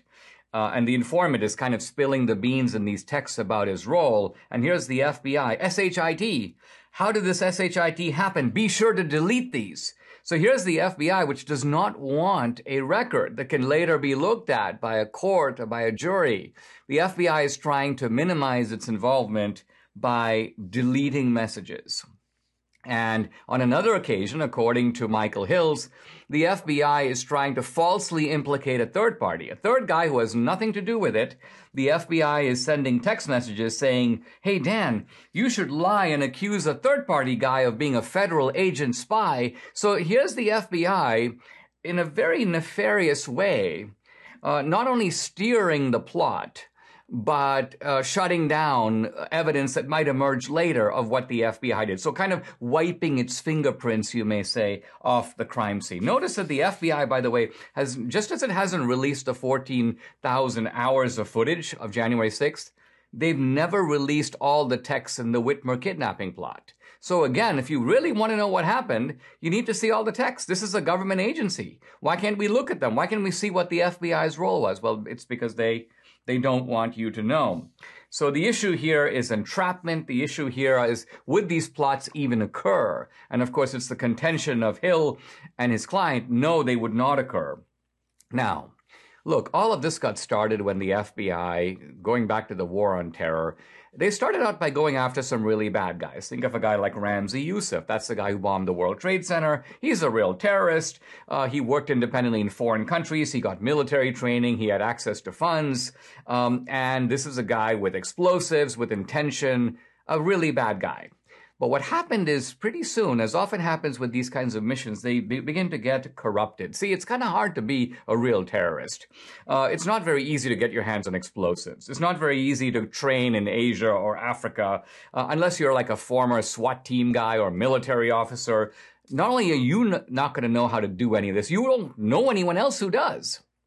So what happened is you basically had these sort of jihadi types, you know, boastful 19 year olds, and the FBI realized, well, listen, we can constantly be solving cases and we can constantly be boosting the agency's reputation and we can be getting loads of more money for ourselves. Let me just point out the FBI budget for this um, kind of anti-terrorism stuff in 2002, right after 9-11, 3.5 billion.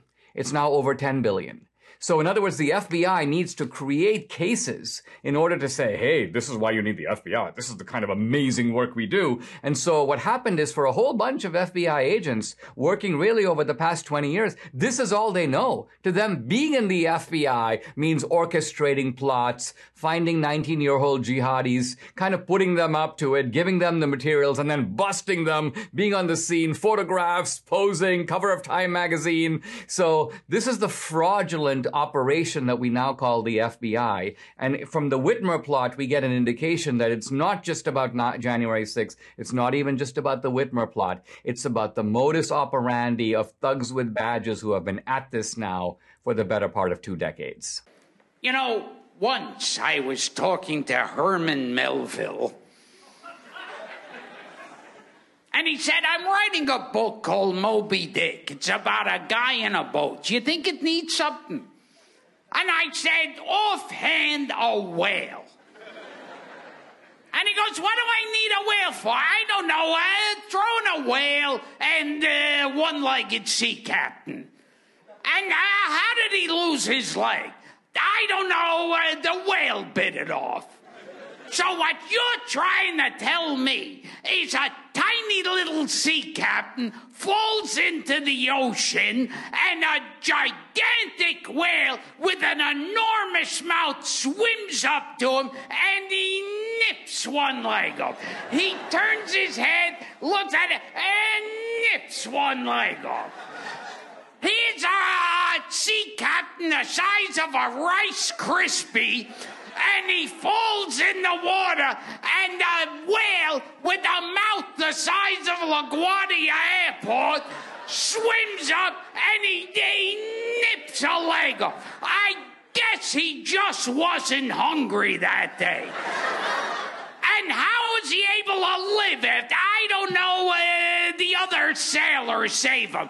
So this tiny little sea captain falls into the ocean. An enormous whale with a gigantic mouth rips his leg off, and a group of sailors who don't have a kindergarten education perform microsurgery and save his life.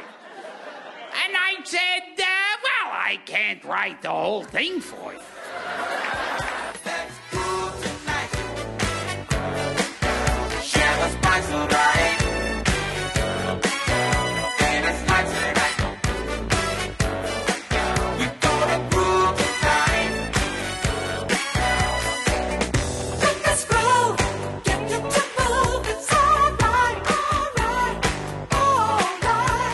Final uh, 20 minutes. So uh, thank you for hanging in here with us if you're still with us.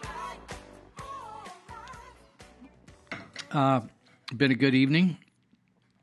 And uh, it's been kind of, uh, you know, we've had what I call Newsom winter, which is because the liberals won't allow us in California to manage our forests. So they catch fire and the whole forest burns down. In the interest of beauty and facilitating the the uh, flourishing of flora and fauna.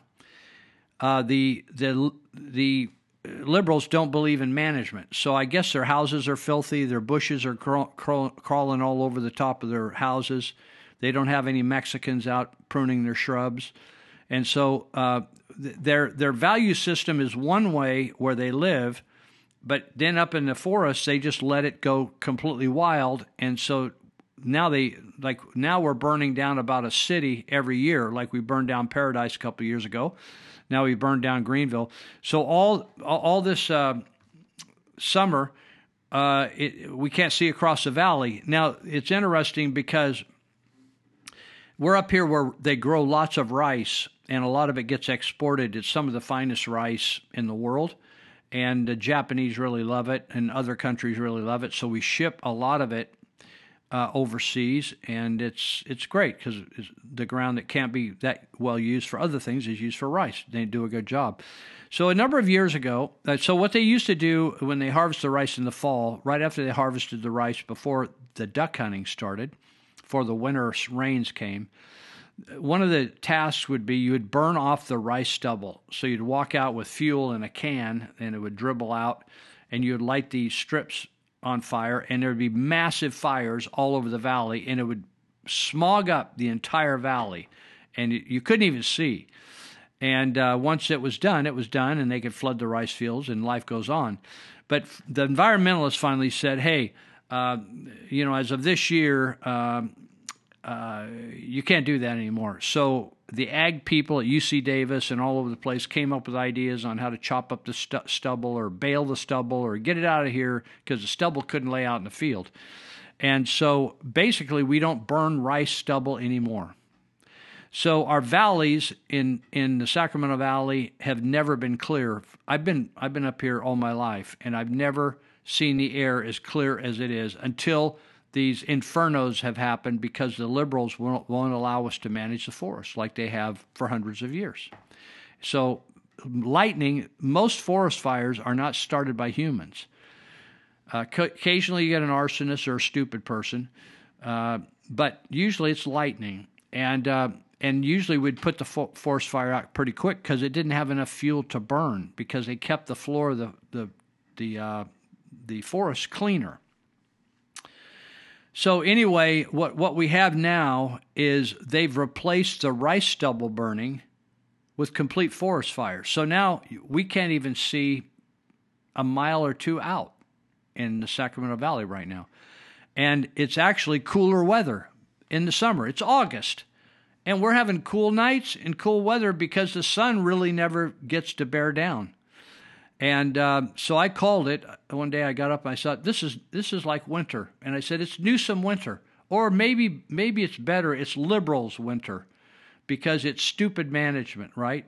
You know, you ever notice when you go to a place you used to go, you used to go to, you know, that you really like to go to, like a restaurant, and you you order the same thing over and over because you really like that dish or whatever.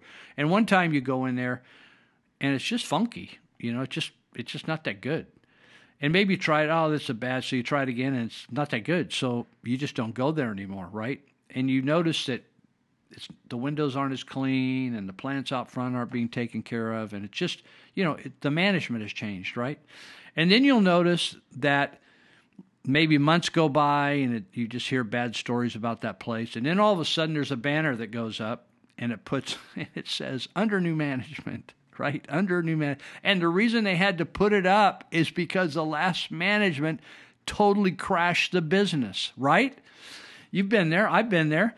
And so that's what's happened in California.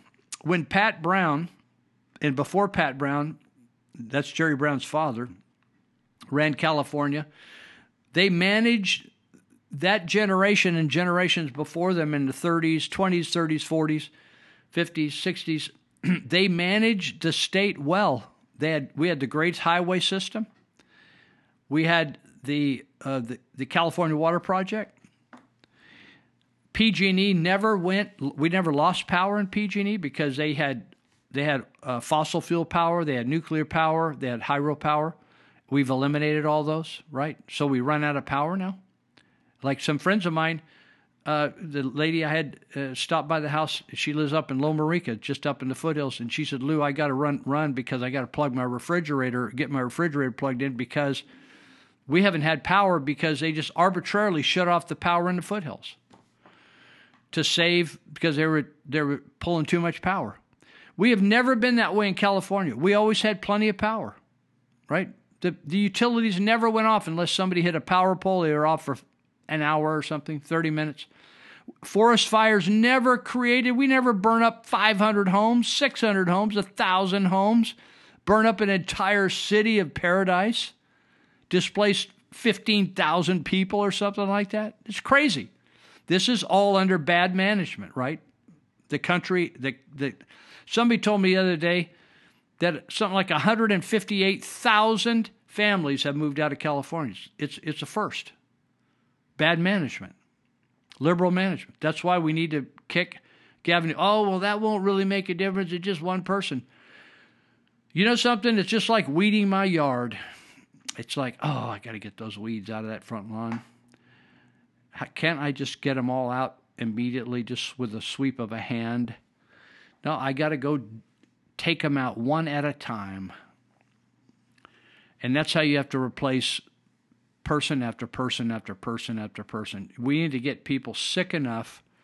And that's why I think, hey, just let the thing go. Let's run out of power. Let's shut the power down. Let's get people really pissed off. Let's shut let's uh, let's shut down the schools another year. All kinds of people are pulling out of school. In fact, they're starting to. Uh, if you're interested, oh, by the way, let me mention, if you're needing vaccination uh, exemptions, go to freedomco.net and they got them online over there, freedomco.net, and you could download them and fill them out. Uh, or if you get in a jam, call me at 530-713-1838 or call Church of Glad Tidings at 671-3160. You, your employer jacking you around, we will, hunt, we will walk you through how to take your employer down. In fact, I would ask my employer, I, it, I would have them sign a document that if I take the vaccination, uh, they're standing up for the liability of anything that might happen to me. We need to fight back. My friends are fighting back, and they're winning. And uh, so freedomco.net, okay, for that. Uh, let's see, I was I got off track. So anyway, uh, Newsom, uh, you know, there's lots of reasons to get rid of Newsom. One is the death penalty. Uh, so we've had the death penalty. We keep voting on the death penalty. The people of California want the death penalty. So this guy says, but he says, Has California really abolished the death penalty? Gavin Newsom did a moratorium. He said, I'm not going to cause anybody to be put to death that's, that, that was sentenced to death in California. So let me just let me just sober you up really quick. Uh, Sirhan Sirhan's sentence, that's the guy that murdered Bobby Kennedy in Los Angeles. Sirhan Sirhan's sentence was reduced in 1972 when the state Supreme Court ruled capital punishment was unconstitutional. So, right when the Supreme Court ruled that, the people of California then voted in a referendum. They wanted it anyway. They didn't care whether they thought it was constitutional. It says within months, California voters amended the state constitution to maintain the death penalty. Several iterations later, capital punishment is still on the books. Yet Governor Newsom, the Democrat now facing a recall election, claimed to have the authority to impose a moratorium on the death penalty when he issued an order in 2019. He overruled the Constitution, he overruled everybody's wishes, the majority of the people, and just thought, eh, we're not going to do that. Many of the state's voters still don't think the order was lawful. In the Los Angeles Times in May, Phil Whelan noted that over the last decade, California voters have twice rejected ballot measures to abolish the death penalty, first in 2012 and again in 2016. In fact, voters in 2016 approved a ballot measure called Prop 66 to fast track executions. Fast track them. I totally agree with that. California's death penalty, in addition to being clearly written in the Constitution and statutes, has what many California laws do not popular support. Yet, just 28 months after pro death penalty initiatives passed, one of newly elected Governor Gavin Newsom's first acts was to issue an executive order effectively ending the death penalty. His imperious stroke of the pen, repeal of the law and of the voters' will included reprieves for over 700 murderers sentenced to death for their especially gruesome crimes. You think, oh, well, a guy just made one mistake. He, he murdered a guy. He probably regrets it. Why don't you give him a second chance? Let me just listen closely. Among those on death row benefiting from Newsom's unilateral edict are literally hundreds like Wayne Adam Ford, who, after killing four women, dumping their body parts across the state, all the while carrying one victim's severed breast in his pocket. And then there's Cary Stayner, who killed three women, tourists, at Yosemite National Park in cold blood, slitting their throats and burning them beyond recognition before murdering a nature guide and sawing off her head. The governor will now. I'll, I'll, give you another one, and let me tell you one from good old Yuba Sutter. Nine-year-old Michael Lyons was walking home from Bridge Street School when Robert Rhoades, who was already murdered and raped people, took him, took him into the river bottoms, sexually assaulted him repeatedly, stabbed him and tortured him with a butcher knife, stabbed him 67, 80 times, 67, 69 times slit his throat, and he got the death penalty, but nothing's happening to Robert Rhoades. The governor says will face the verdict of the voters in his recall election on September 14. But two weeks before that, a Sacramento County Superior Court judge will render his verdict on whether Newsom unconstitutionally exceeded his authority by disregarding the law in order to, among other things, dismantle the death chamber at San Quentin and repeal the state's lethal injection protocols. The issue in the legal case is straightforward. Can the governor pick and choose which laws he wants to follow? Now, that's Gavin Newsom. He thinks he is a dictator, a tyrant, a king that says, Oh, you like this law? You voted for this law? Well, I don't, and I'm the governor, so I make the final decisions, right? The question before the voters is equally straightforward Is the governor's tolerance of violent crime? Too much for them.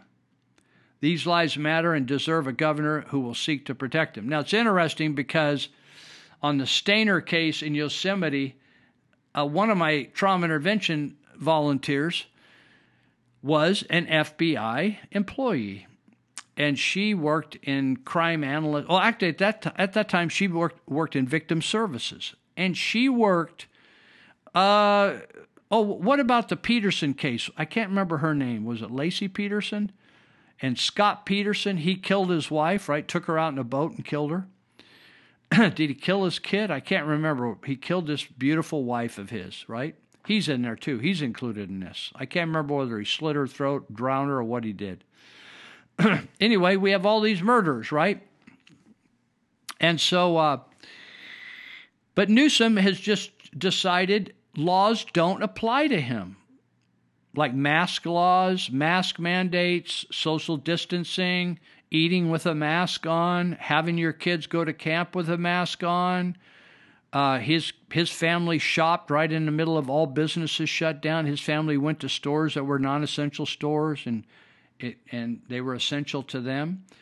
And so um, so we have the death plan. You know, uh, there's a clip I had, but it's uh, Wikiman and I, Santos Vigil, who does the board for me on the live show, we decided 13 minute clip. There's a 13 minute clip that lists a hundred different major issues. We're not nitpicking him.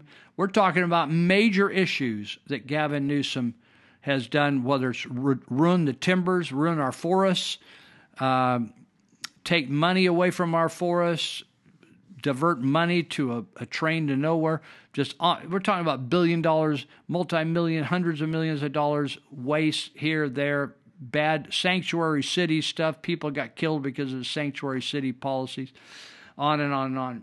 Uh, no matter what political party he's from, uh, he needs to go. Now, I I just saw where for God, for goodness sakes, Joe Biden is going to come to California. I can't wait. I just can't wait. I can't wait to listen to him. Joe Biden is going to come and campaign. If I was Gavin Newsom, I would beg Joe Biden. I would pay his way to the Bahamas to not come to California. Oh my goodness. Joe Biden is such a disgrace. He's, he's a pedophile. You're inviting a pedophile with a crackhead son and a whore as a uh, vice president to come to California to vote to to rally for you. It I guess it shouldn't just surprise me because Gavin Newsom is is a total slut himself. I mean, he's he's a gutter boy. He's just, you know, he feeds, he's a bottom feeder as a person. He's a bottom feeder. It's unbelievable. So, uh, you know, it doesn't surprise me. It's like, hey, why don't we have, uh, why don't we have uh, Harvey Weinstein out of Hollywood come up? Is he in jail? I don't know. Bill Cosby, let's bring Bill Cosby. Let's get the Podesta brothers out here, right? Bring a few children with them, right? Unbelievable. One of the Podesta brothers actually has children, paintings of children and photos of children, little minor children, naked in weird poses in his house. You talk about a twisted dude, and that guy's involved in our government. The Podesta brothers. They're all kinds of Satanists. I'm telling you, oh, Lou, you're just religious. No, no, no. The people are, they do child sacrifice. Get a clue. You don't know this? Just because you're stupid doesn't, doesn't mean I'm wrong. How about this? I, I'm I'm sorry on one seg. I got I ran out of time. I'm I'm only three mi- minutes out. I got all kinds of people that have been damaged by the shot. Do you know one of the Romney family was was d- damaged? Everest Romney got blood clots after his first dose of Pfizer. He was a big athlete, center for his the 17 year old boy. Brad Malagery, 43, suffered a stroke from blood clots hours after receiving JJ's COVID vaccine, left him unable to walk, talk, and paralysis on the left side of his body. Amy Van Geest, a fit, healthy 35 year old uh, woman, died of a brain hemorrhage 11 days after receiving the JJ COVID vaccine. Emma Bar- Burkey, an 18 year old teen, was put on a respirator and underwent three brain surgeries from blood clots after receiving JJ's vaccine.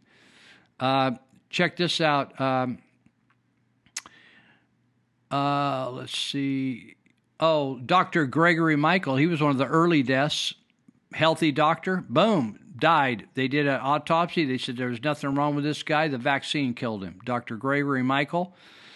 Uh, he he had a blood disorder. Uh, Dr. Uh, let's see the Dr. Jerry Spivak, an expert on blood disorders. The other thing that's happening is the vaccines are causing a problem with people's platelets and causing them to die. And uh, your platelets is your clotting mechanism. Uh, there's a, a, top football player, I can't find it here right away. Uh, anyway, top football players also lost his entire season. They had to take out his spleen.